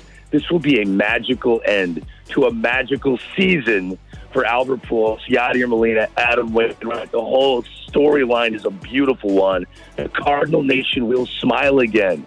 Do not get too close to windows. Close the window. Everything's fine in St. Louis. The Cardinals will be playing in the playoffs. They'll be popping bottles soon. Life is normal in the Lou. We can all smile again. Some smart advice from Greg Amsinger there, especially for how down a lot of Cardinals fans are today after that, uh, once again, a shutout loss. Sun's No, not out. Sun's not out. Greg, it's not even sunny outside. Can't Cloudy. really blame him. But you know what? I get accused a lot, and so does BK on this show of you know getting people's hopes up a lot. Like we got people's hopes up about the Triple Crown, and we got people's hopes up for a trade of Juan Soto. Greg Amsinger is getting people's hopes up right now because look, I am all for the optimism of this team getting out of this funk, and it is a funk because this has not been a, a theme all season long. But to 43 straight innings without scoring an earned run. 16 times they have been shut out this season, which is the most in the National League. And as we talked about earlier, the offense in their last four games, a 186 on base percentage, a 299 OPS, they're 152 batting with runners on, 077 with runners in scoring position. As much as that's a funk, that is also a trend of this team to where they're either crushing the ball or they aren't getting anything done. And that can be very problematic in a postseason when you're not going up against, you know, the middle of the tier rotation guys. You're going up against the Aaron Nolas and the Zach Wheelers if you're facing Philly, or you're going up against the Brandon Woodruffs and the Corbin Burnes if you get Milwaukee, or the Blake Snells if you get San Diego. And that's starting to make me very concerned about the this quote unquote funk that they're in. Well, and that's why I was saying earlier, I would rather this be just a hitting slump. They're they're in just a weird space right now and that they can work through it. I'd rather it be that than the pitchers. And look, you of course have to tip your hat to Blake Snell and what he was able to do last night. But at the same time, I don't want it to be because they're facing really good pitching and can't figure it out. That's not mm-hmm. what you want, especially as you go to the postseason. As you mentioned there, all those names, yeah, you're going to face some great quality pitching. You're going to see a lot of Blake Snells yeah. uh, performing their best because it's the postseason. I would rather it be just some weird, maybe Miles Mikolas needs to break out the sage again and we just get through this weird funk of September or whatever is going on right now and we just work our way through it because I'd rather be that than the pitching's really good and they just can't face it. Yeah, I, I don't want last season to be this season. And I know it was a one game wild card. That's everyone's rebuttal when I bring this up, but I don't need another Cardinals playoff performance of man, what a start from Jordan Montgomery. Yes. Seven innings, nine strikeouts, only one base runner, but they lost that game one to nothing. Or Adam Wainwright goes out and dazzles once again, but the Cardinals struck out 14 times and couldn't figure out the Anibal Sanchez's. I don't want that again. That's why the panic is there because this team truly is Paul Goldschmidt, Nolan Arenado, Albert Pujols, or bust. The problem is if one of those guys is hitting and the others aren't, it's still bust for this team. Albert Pujols has been the guy only getting on base, but everyone else has been struggling, and the Cardinals have been shut out for 43 straight innings. Well, and that's my question that I was kind of wondering is what is Albert Pujols doing that the other guys aren't? Is it just because he's been kind of in the second half of the season hot streak and he's just continuing to find ways? What is he doing that the rest of those guys are not? Because he's either way finding a way, breaking up break uh, Blake Snell's no no bid last Right. night. He's still finding a way every single game. Staring at his tablet, I guess, right, T Bone? Nolan Gorman said he wasn't really looking at that stuff when he was up here. Yeah, that's not ideal. But I, I, uh, I, with this offense, I mean, you look at Albert. Albert, you're just trust because he's got the veteran, veteran that he is. Being I in mean, the league joking for aside- two centuries. Or not two Joking centuries. aside, he really is staring at that tablet after every at bat. No, he- he he's is. sitting on Yeah. on the bench staring at that tablet. Yeah, I think Albert's just using his. Uh, I don't even know what you'd call it, but he's just he, he's been around the league so long His that he's expertise. he's seen just about everything that can be thrown at him, and I, I think that's the advantage he has. And I think Goldie and Arenado, I agree. Look, am I concerned about the offense? Yeah, every day that we go across and the offense continues to struggle as the games start to wind down, it starts to raise my alarm bells just a little bit more because of the fact of what. Uh, what we've been what what we talked about yesterday, where it is this wouldn't be a concern if you weren't running out of time heading into the playoffs. Like I truly don't think if this was May, this would be would it be ideal to have this kind of a stretch where your offense hasn't scored an earned run in what was it forty 43 uh, innings. 43, yeah. Yeah, that's not ideal, but this is May. You figure the offense is going to find a way to get out of it. The problem is that you're running out of time now, and that's what raises the concern to me. Do I think that this offense is going to be able to turn this around by the time we get to October playoff baseball? I truly do. I think they're going to find a way to get out of this kind of disaster that they're in right now. I, I, just think the problem is everybody's gone cold, and it's become more noticeable because this entire offense of Goldie and Arenado has gone cold with them. But I think that those guys, I trust those guys are going to get it figured out before you get into October. I mean, hell, you got six games against Pittsburgh. You should be able to beat the crap out of them. And that's where yeah. I think if they don't, they may not fix it on this road trip, which will be concerning because they're going up against this elite pitching. But I think they will turn this around by the time we get into October. Yeah, that's where I'm at too. Like, I think now that you've seen these two games against San Diego, like this pitching is going to be very difficult. I mean, Blake Snell has never thrown 99 miles an hour pitches, and John Denton said last night that I think he threw like two of them towards Albert Pujols. So, like these pitchers, I think the book is out on the Cardinals now in terms of other teams No, Like there's no kind of coming in and thinking, oh yeah, the Cardinals are a middle of the tier NL Central team. No, they are the best NL Central team that's out there. Teams know that. It's like when the Blues were really good. You didn't get their worst games when you went into Minnesota or Nashville. Those teams knew that the Blues were playing well. You got the best of them. That's what you're seeing with pitching. You have to break out of this slump against Pittsburgh. And honestly, maybe against Milwaukee too. And I don't know how that lines up with Milwaukee if you get Burnes or Woodruff because it's only a two game set. But you've got to break out offensively of this slump in those games because if you wrap up the series against the Padres and the Dodgers and you don't get offense, fine. I think a lot of people expected the Dodgers to be better than the Cardinals. And look, the Padres played better. There's nothing you could say. But if you can't get your offense going against Milwaukee and you can't do it in six games against Pittsburgh and then go into the playoffs, it's going to be very difficult to have optimism about that team if you're one of those players because you're struggling so much. Well, yeah, that's when you hit the full panic button, right? This this is my thing is one, I think we all know that especially stars, even Nolan Arenado and Paul Goldschmidt will go through their little slumps, Absolutely. their hitting slumps.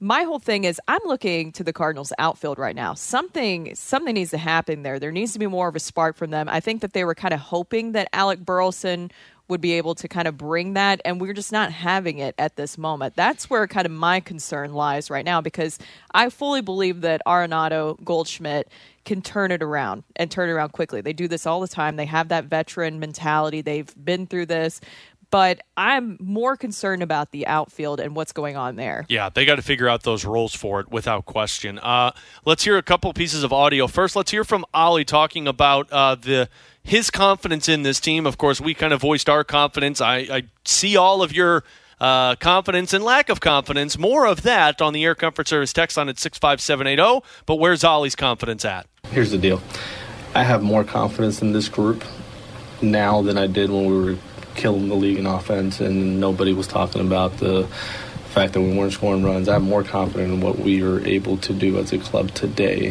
than I did a month ago because uh, you can tell about people when you when you go through what we're going through right now, how they respond to it. Um, it tells you a lot about who they are, their character, their ability to, to fight through it. And I'll be honest with you, I have a ton of confidence in them, and they have a ton of confidence in themselves. So I, I, I know I keep repeating this, but I'm concerned zero.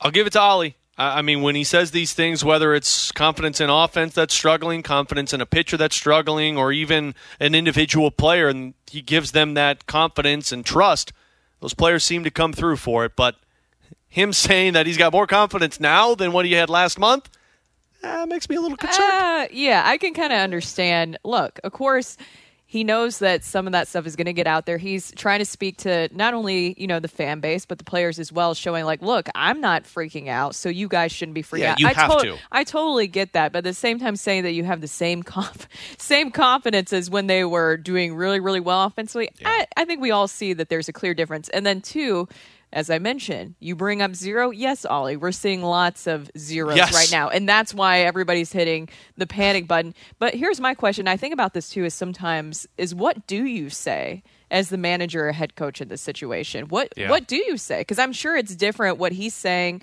and maybe maybe he is saying the same thing, but I'm sure he's saying something a little bit differently to the players, you know, behind closed doors. But I mean, what do you say? What is the best answer that you honestly give to the fan base at this I moment? think you have to do that because you have to like regardless of what the fan base thinks, you got to make sure that the players aren't freaking out. And I know the veterans in that room aren't freaking out, but you got to keep the other guys off of the ledge, so to speak, because if they continue to freak out and the manager starts voicing that, well, then everything seems to fall apart.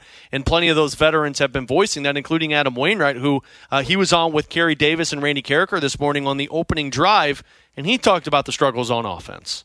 I think timing of, of, of what's going on is very important. It's inevitable in a Major League Baseball season, 162 games, you're going to go through ups and downs. We went through a, a couple of downs earlier this season, too, and we came out of them playing even better. Uh, we're definitely going through a down period right now, offensively, obviously, where we're not scoring a lot of runs. You know, our, our uh, one of our best pitchers has pitched like a knucklehead the last four or five times out, um, and so you you want to get this kind of thing out of the way. You don't want it to happen, but it's just inevitable. You can't avoid it. It's just there's too many games. You go through a stretch where things don't work out.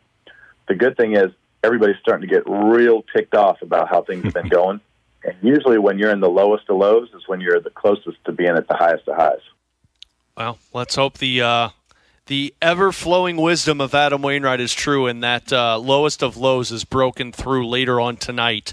Uh, when they take on San Diego, or this afternoon, I should say, when they take on San Diego once again. Brooke Grimsley, I'm Alex Ferrario. We are here at our E&B Granite Studios at Centene Community Ice Center. Tanner Hendrickson back in our 101 ESPN studios. We're here for Blues training camp. We will take a break. When we come back, Greg Wyshynski, NHL insider for ESPN. He's going to join us to talk the start of spring tr- or training camp, not spring training. My God. But also talk St. Louis Blues. All that next year on 101 ESPN. We're right back to the BK and Ferrario podcast, presented by Dobbs Tire and Auto Centers on 101 ESPN.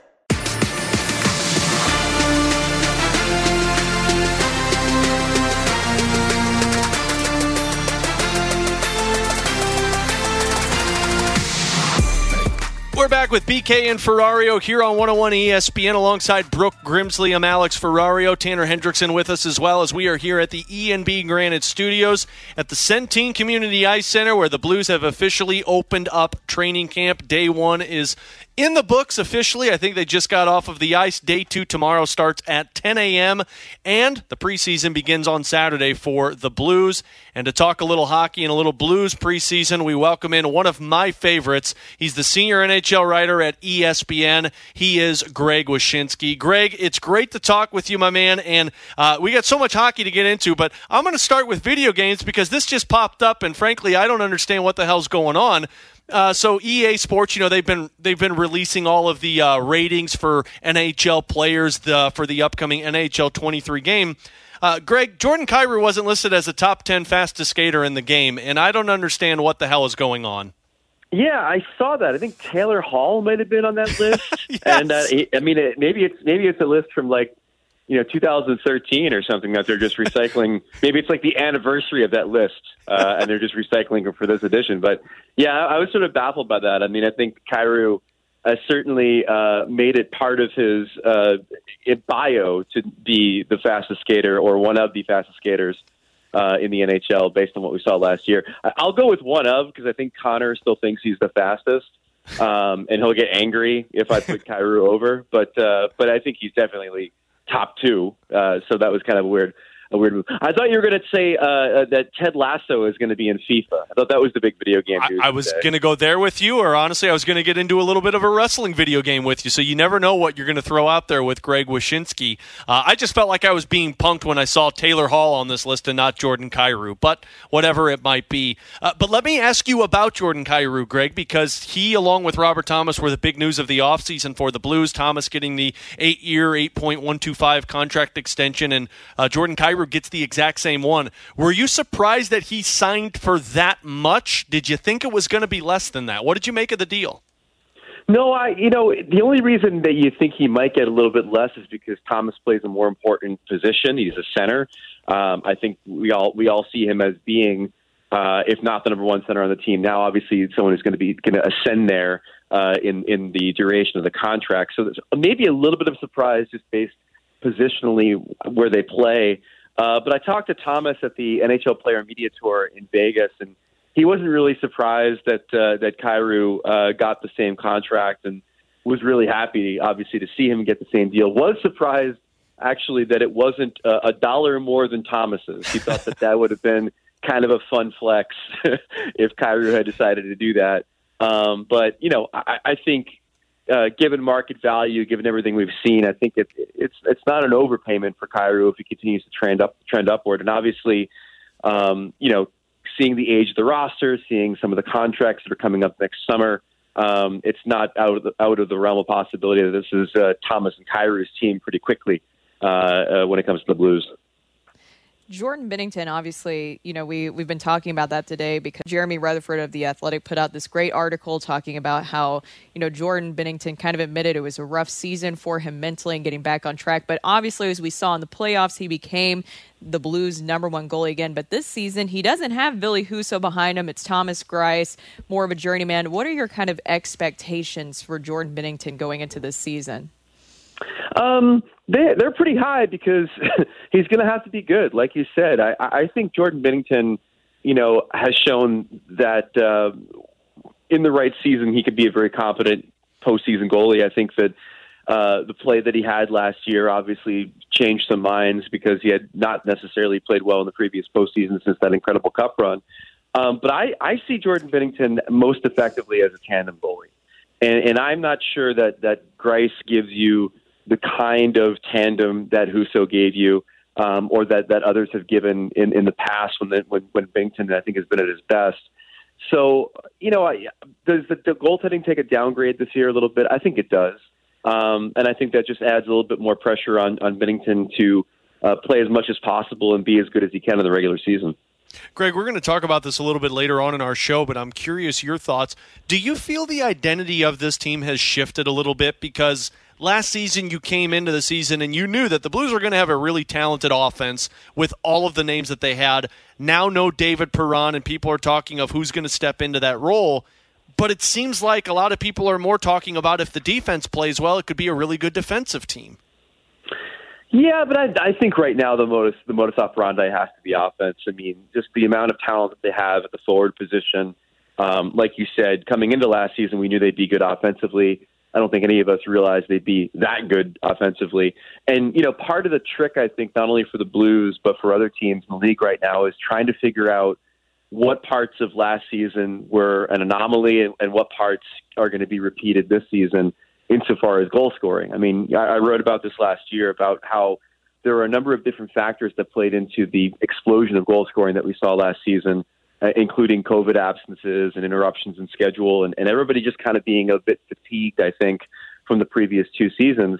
Um, at the same time, there's been a growing offensive trend in this league for the last decade, insofar as the average goals per game per team climbing year over year almost consistently for the last decade. So there's a little bit of, of expect the Blues to score at the same clip that they've been scoring at and there's a little bit of okay, but maybe not at the historic levels that we saw last season, given some of the noise that we had uh, in the trend line. So we'll, we'll uh, I think they're going to be very good offensively. I think the, that's where the focus should be. But I'm curious about them and all these other teams too, whether some of the numbers that we saw last year are going to be repeatable.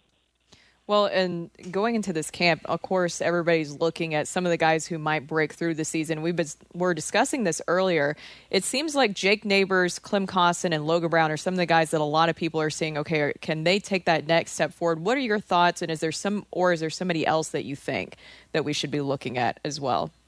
Yeah, Kostin's the guy is the guy that I have sort of my eyes on uh, insofar as taking the next leap. I mean, uh, somebody who's been mentioned um, for the last couple of years as far as being, you know, an important name in the prospect pool. And, you know, I'm, I'm intrigued to see what the, what the ice time looks like, um, not only in the preseason, but early in the season, what kind of role uh, is going to be given because that's, you know, obviously somebody that can, that can really help a team. So, you know, Brown to me probably slots in around the third line, uh, potentially, and then we'll see where Kostin fits in. But, um, it's, it'll be interesting to see. I mean, you know, again, I, I, I saw, uh, today that the expectation is that uh, Kyrou and Thomas will be split up to begin the season. Um, they obviously didn't play together the entire time last season, but I thought they were quite good together when they did. So it'll it'll be interesting to see exactly where the pieces fit. Greg, are you surprised that Ryan O'Reilly doesn't have a contract extension yet? No, I'm not because he's the captain, and as per tradition, that means he won't be there after. God, that's not what we wanted to hear, oh. Greg. Why did you I do mean- that? I, I, I have a column with bold predictions coming out tomorrow on E ESPN, my first column of the season, and that's my prediction. My prediction is that Ryan O'Reilly will play his last year as a Blue. Uh, you, you left. You left Alex. I know I'm speechless. I'm just now. baffled by that, Greg, because the Alex Pietrangelo thing, you can understand a little bit, although it didn't make a lot of sense because he was 31 and defensemen usually play really well into their age 36 season unless injuries take a toll. Uh, the David Perron thing has been vastly confusing, but when it comes to Ryan O'Reilly, for me, they're in a tough cap spot without question. But I also look at it and say if you lose Ryan O'Reilly, the depth of your center position is gone. It's Thomas, it's Schenn, and that's it. And for the longest time, the Blues were searching for depth at center until 2019 when they finally traded for Ryan O'Reilly. Well, first of all, you're, you're forgetting David Backes, which is the other part of that trend. Another another captain who was uh, sent off to the farm uh, when he became an unrestricted free agent. That that that looked that looked like a good, so smart decision by Doug at the time, though. It, it, it did. It did. It did. Now, I I think in O'Reilly's case, look, I'm you know half joking. Obviously, it's it's it's sort of funny how this keeps on happening to guys that Yes. get captaincy. Um, but I mean, there's there's other considerations. Uh, you know, it, it seems that conditions have changed for Vladimir Tarasenko in this franchise, and, and the importance of Tarasenko to the offense that we were just speaking about. You know, Barbashev needs a contract. You know, they've they've got a lot of money committed to their D. Um, I think one of the things that you're that you're kind of underestimating is um, you know, O'Reilly is going to command a really high cap hit, and he might command it for multiple seasons as he's getting older. And you could circle that money and circulate it into a different direction and, and get younger in that position if you thought you could. Um, it doesn't mean that you're going to have somebody that was effective as, an, as a, and as important as O'Reilly has been to this team. Um, but under the, the hard cap, and, and yeah, it's going to r- raise in the next couple of years a little bit. But under the hard cap, you have to start making these kinds of decisions with veteran players. And, and Doug Armstrong in the past has shown that you know it's not necessarily the long term financial commitment thing that he wants to do with guys when they when they cross thirty. Um, and so, uh, listen, given the history and given the money and given the other contracts they have to hand out, so- and, and and by the way that they've handed out, let's not forget about the um, the amount of money being added to the cap with with Thomas and Kyrou. Um, not in the realm of possibility that this could be the last run for O'Reilly. So wait a minute. I just want to circle back on something real quick. Are you saying that Tarasenko will stay? Is that something that you were hinting towards? I'm saying that I wouldn't be shocked if you know emotions are in a better place um, and the, uh, the the output offensively is similar to what he had last year. I mean, he's he's a younger player. He's a dynamic player. He's always been a dynamic player. I think you know I, I'm I'm with the chorus of people that probably didn't think that he would be around now. Or that you know, if you circle it back to a couple of years ago, that he would have been around at the end of his contract. But I mean, seeing the value that he brought to the team last year as as a line mate for one of your top offensive players was was really striking. And, and so, I don't know. I think the possibility is there that he's he's the one that sticks around because um, he's younger and, and he's a unique player. What what I'm hearing here is uh, the Blues captaincy is going to be something that players try and avoid for the next 10 to 15 seasons because it seems everyone is uh, gone as soon as they get it. And and I should and I should say this is this is with no inside information. This is just spitballing here. There's Oh, of course. predictions, right? Of course. So I don't I don't want to I don't want to cause a panic in the Blues uh, community. by Oh, saying too late, O'Reilly's Greg. Not going to be back. Too late, Uh, Greg. I'm just- the amount of the amount of damn it, Greg text that we just got on our text line is phenomenal.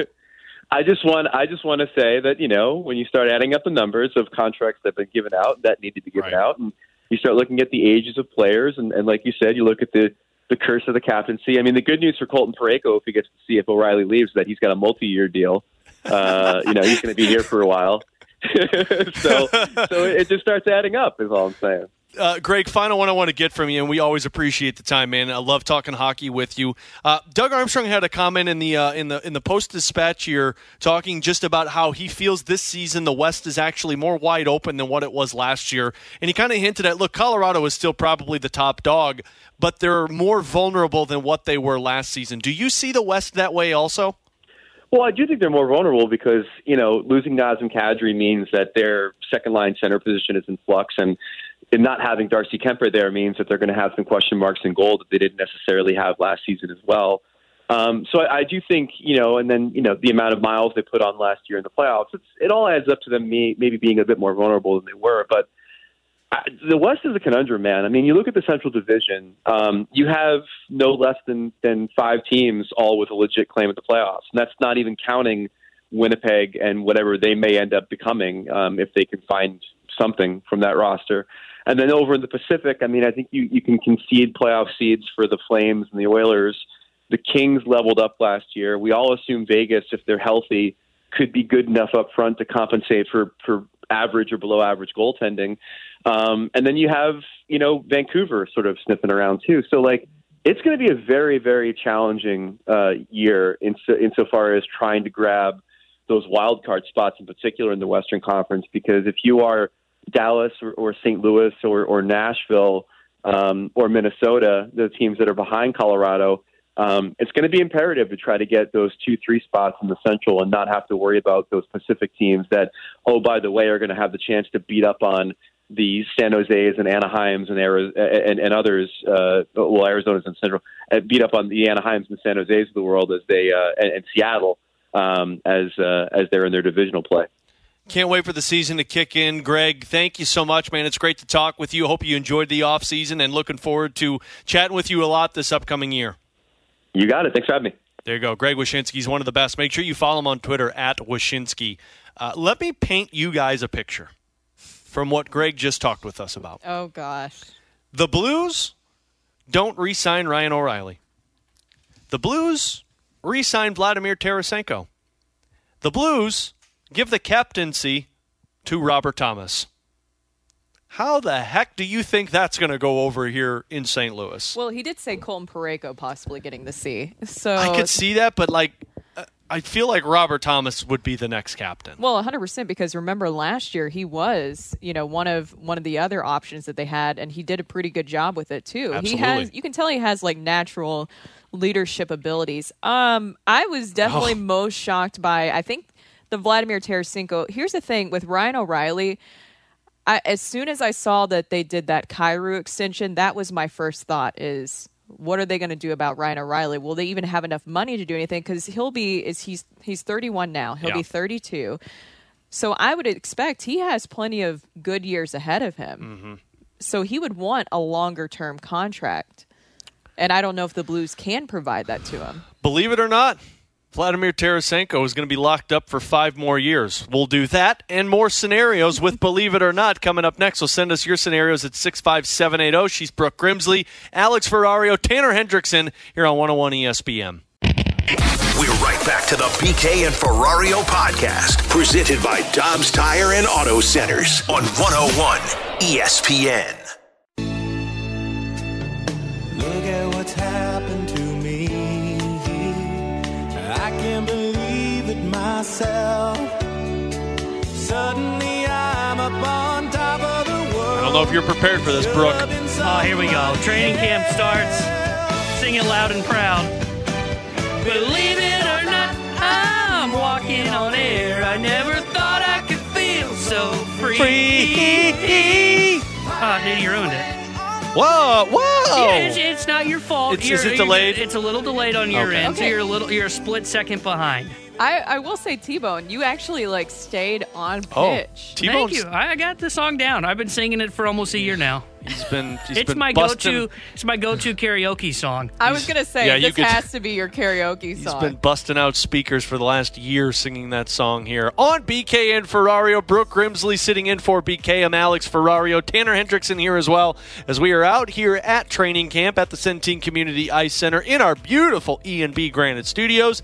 And it is time for Believe It or Not. You can send over your scenarios to us on the Air Comfort Service text line at 65780 and we will tell you if we believe it or not. Let's start with this one from the 618 boys and girl. Believe it or not, the 2023 offseason for the Blues will be make or break for extending the Stanley Cup window beyond this season. So next, so this coming off season, when O'Reilly and Tarasenko and Barbashev are free agents will make or break the Blues keeping that Stanley Cup window open. I'll say I believe this one. If you lose O'Reilly, Barbashev, Tarasenko, and don't replace one of those with a high end forward, I think the window could be not closing, but dwindling. Because you got Thomas and Kyrou, you've got Buchnevich. I think that's a really good three to have. You still got a very good defense, but you'll have no secondary scoring. Like your second line would be Schenn, Saad, and who? So I, I think you have to have a I think you have to have a very aggressive offseason, whether it's O'Reilly, I don't think it's Tarasenko, or maybe it's somebody that's a free agent, or make another trade like you did for Pavel Buchnevich. You're not going to go with Greg, where you re, you keep Tarasenko and get rid of O'Reilly. Me personally, no, I would not. Hmm. I don't think so.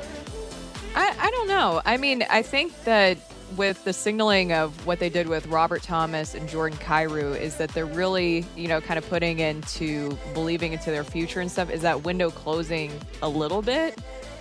Possibly. But I, I don't know if. I don't know. I'm not completely sold on that, I don't think. All right. Just not believing it. I was gonna say I'm not gonna believe it either. I, I'm not sure it necessarily closes the window completely. Will it shut it somewhat? Yes, if you have a bad off season. But you can say that about every off season. I, I think the Blues are in this middle of this transition of the next phase of the window. And it starts with Kyrou and Thomas, and then you hope to piece it together with guys with neighbors and Bolduc being kind of those secondary pieces to it, plus the guys that are signed to the long term contracts like Brandon Saad, Brayden Schenn. Hope they can help piece it together. So is it make or break? No, I don't think so. It's definitely a crucial offseason, but I think you can say that about just every offseason when you're in a win now uh, window like the St. Louis Blues are in. Well, the league's getting faster and younger too. Mhm. Exactly. So you, you see that Armstrong is trending towards that as well. Uh, believe it or not, from the 314, the Cardinals will be a dark horse contender to sign Aaron Judge. What do you think, Brooke? No, No? I'm not going to believe it. I mean, it would be nice, right? But, I you just know the Cardinals. Exactly. You just know And the As we've seen, I think what, what we'll see happen is there's conversations, and those conversations might go for a while, but the signing's not happening. you guys got to know, Brooke was doing the air quotes, the conversations, because we all know what those conversations are. We were there. Oh. Hey, Aaron, want to be a Cardinal? Yeah, sure, for $300 million. All right, thanks.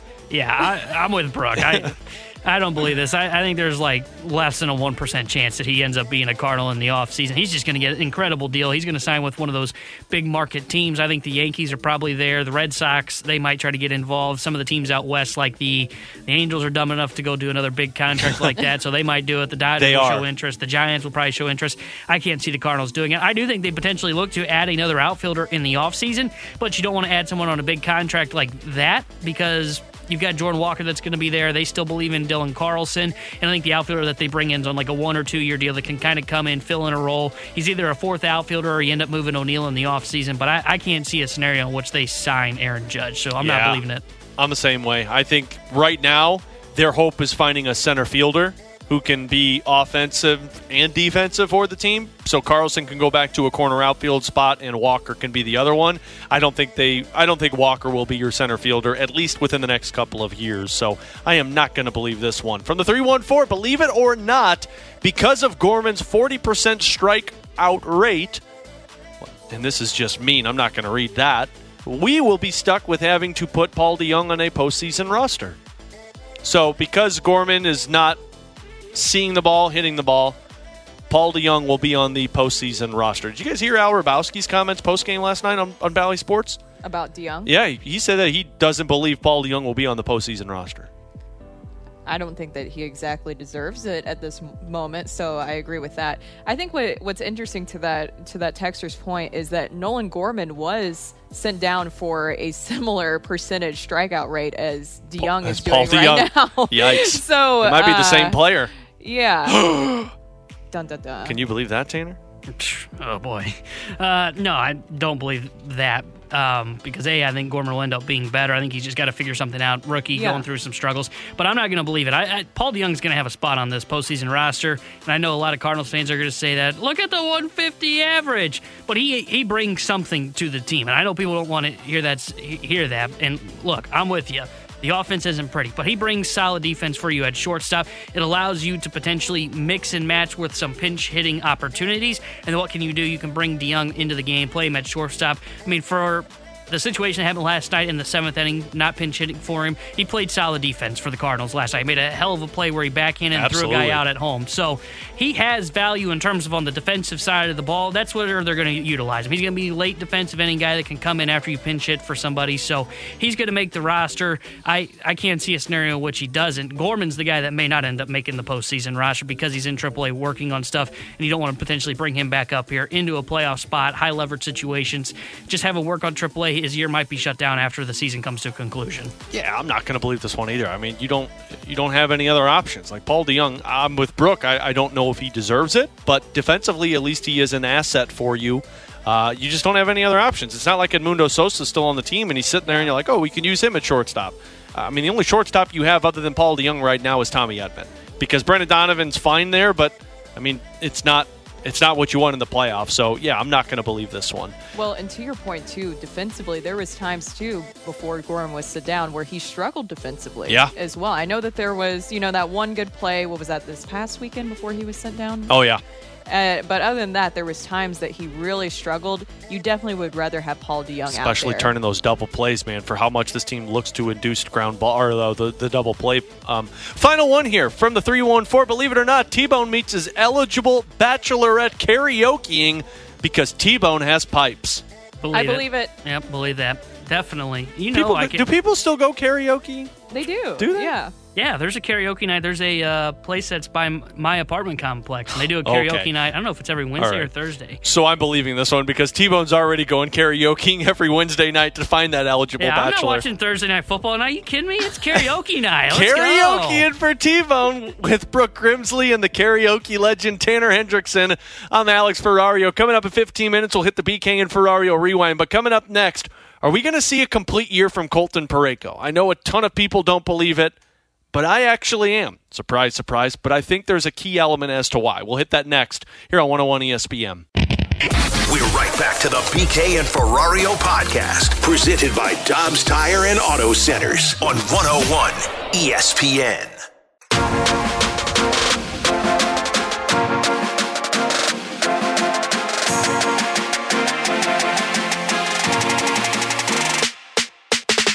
You know, he did have different, you know, partners out there.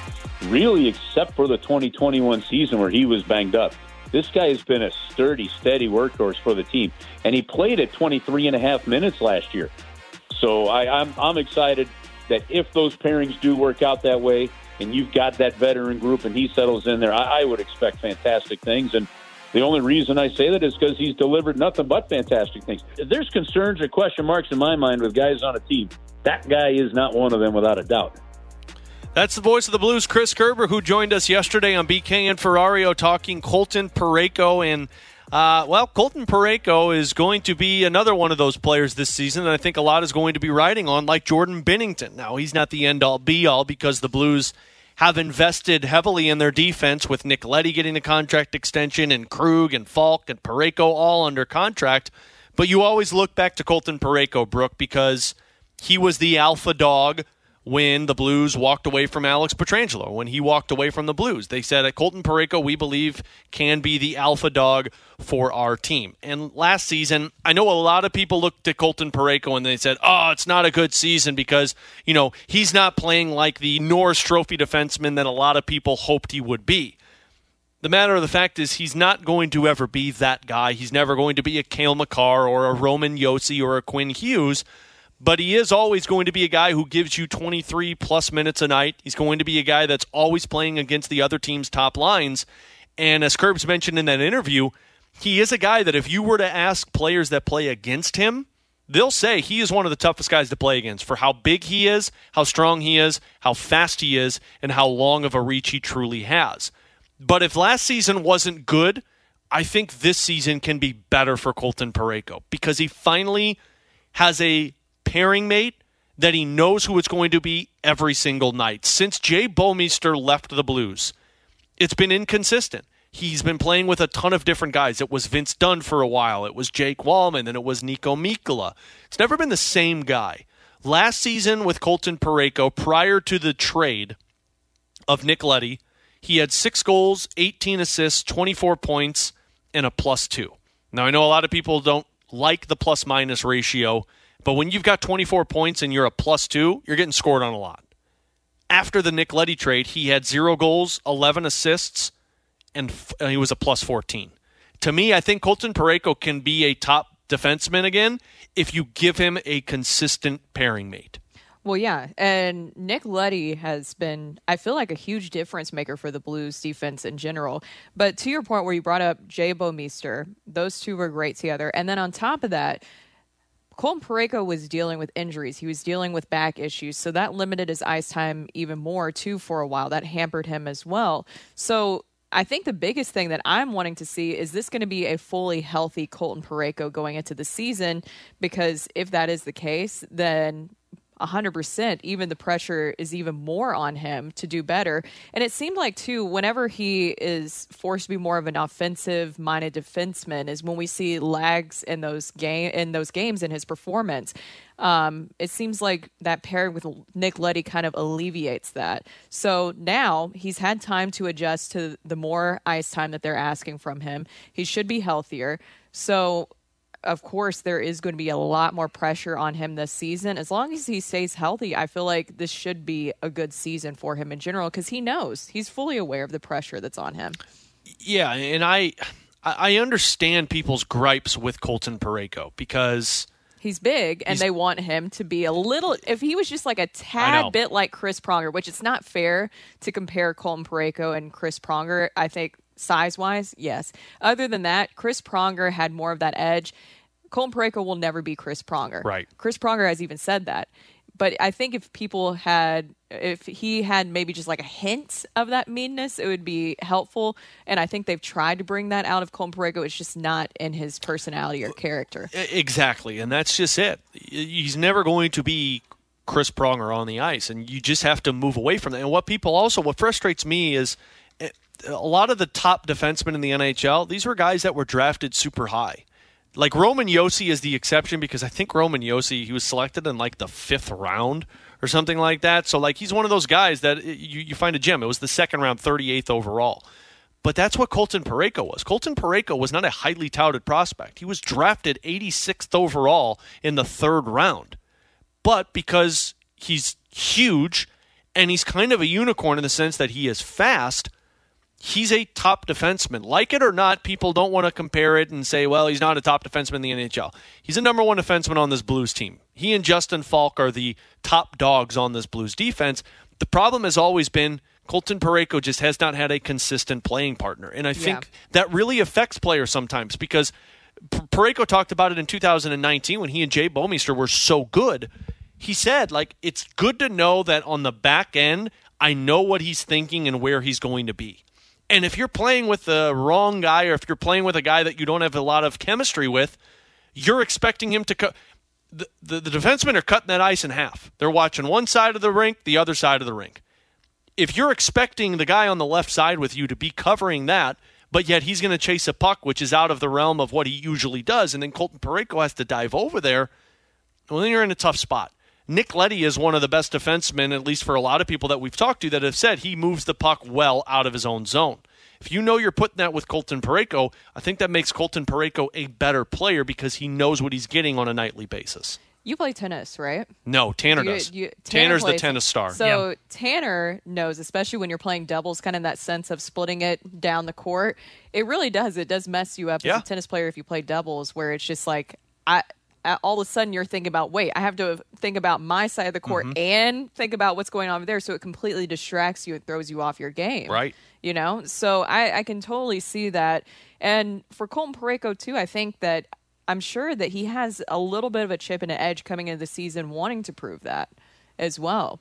That he can be one of those top guys again. Because with Jay Bouwmeester, it was also nice to have that veteran presence to kind of help him alongside that. Now people are looking at Colton Parayko to be that veteran presence. Absolutely. And I think that's where it's really going to come down to. He's going to be one of those guys that steps up every single time.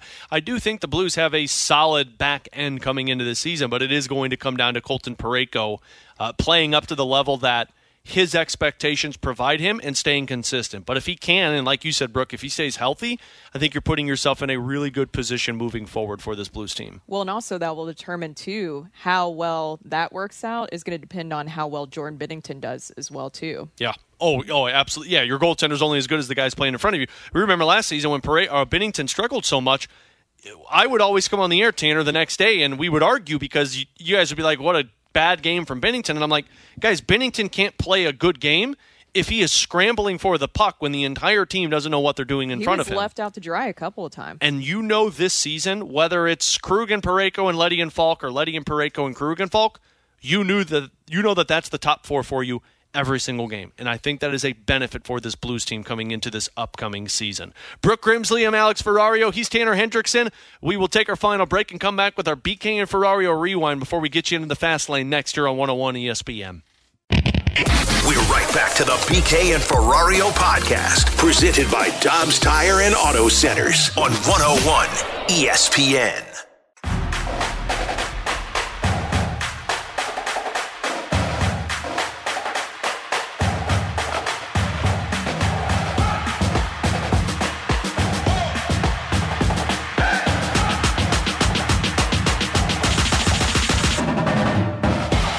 Things up here on our BK and Ferrario live from Blues training camp at the Centene Community Ice Center in our E and B Granite Studios. Brooke Grimsley in for Brandon Kiley. She'll be back with us tomorrow. Tanner Hendrickson.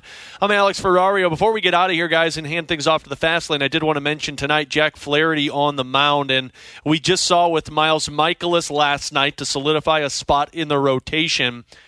I don't know if Jack Flaherty's in that same light with this one tonight. I don't know if Jack Flaherty can solidify a spot in the rotation despite Wayno's struggles. I think Jack Flaherty right now has a really large uphill climb to try and get back into the conversation of the top three in the playoff rotation. I think what he's fighting for now is with Jose Quintana and the fourth spot in the rotation if you get to an NLDS. But more than anything, you're just looking to Jack Flaherty go out there and compete because you need your offense to get going. Yeah, exactly. I mean, here's the thing: is if he would have been able to return a little bit sooner, which it seems like they really wanted to make sure that this time he went through the rehab assignments kind of slowly to make sure everything was right, so we didn't experience that dead arm issue again when he returned just very briefly. Because I think the biggest thing is keeping Jack Flaherty healthy right? So Yeah. we don't continue to move to to move forward with him constantly injured. Uh, I think the biggest thing for me that I just kind of hope to see is one, obviously offensively, the Cardinals do something tonight with Jack Flaherty. I just want to see if he can go a little bit deeper into the game because he's been at what just about five About innings. five, yeah, usually. It'd be nice just to see if he could go a little bit deeper. Am I thinking that he's going to get a spot in the rotation because of that? No. When I'm talking about postseason, I don't think so. I think it would just be nice to see if he can stretch that out a little bit more. T Bone? Yeah, I, I'm with Brooke there. I would like to see him get a little bit deeper if he can today because his three starts off the IL. It has been five innings in each of them, and I and I think uh, I'm with you guys. I, I'm not sure he can crack the wild card rotation anymore. I think that was locked up with Mikolas's excellent start last night, but I do think he is competing with Quintana for that fourth spot. And right now, I think Quintana's got the edge over him, so he's got a big mountain to climb in terms of getting back into the playoff rotation picture. And honestly, if he's not in the playoff picture, uh, playoff picture rotation, oh Try boy. that five times fast. No kidding. Then I'm not sure he's on the playoff roster, if I'm being honest. Maybe you use him as a weapon out of the bullpen. I don't know if they want to do that because of the uh, rush that he's had to come back from the IL. Don't know if you want him to go from starter back into the bullpen role. But I, I will say the other thing I'm looking for in Jack's start today, I thought in his last start, he looked really good against Cincinnati. I thought he was cruising, looked good. And then when things kind of went awry and he had to go into the stretch, that's when he kind of lost that command of that fastball again. So that's the other thing I'm going to keep an eye on. What's he look like when runners are on base when he's coming out of the stretch? Because when he was out of the windup, I thought he looked really good. When he's in the stretch, that'll be the interesting part today to see what he looks like. Well, this uh, this lineup is, for lack of a better word, interesting. a run today. We're gonna Uh, score. I we know did, it. We did not do the lineup game, despite what everyone was hoping for us to steal it from the fast lane. No, I know better than that. So uh, the fast lane is going to have the lineup game for you, and so much more from two to six o'clock. Brooke Grimsley and I will be back tomorrow with Tanner from eleven to two for day two of Blues training camp. And if you missed anything from the podcast today, including Greg Wyshynski, who kind of dropped a uh, a Blues offseason free agent bomb on us, or Noel Acciari talking about his uh, time now with the Blues, you can check it out on the podcast page, 101ESPN.com, presented by Dobbs Tire and Auto Centers. For Brooke, for T-Bone, I'm Alex. Have a great rest of the day. Enjoy the fast lane, and we'll talk to you tomorrow here on BK and Ferrario. You've been listening to the BK and Ferrario podcast, presented by Dobbs Tire and Auto Centers on 101 ESPN.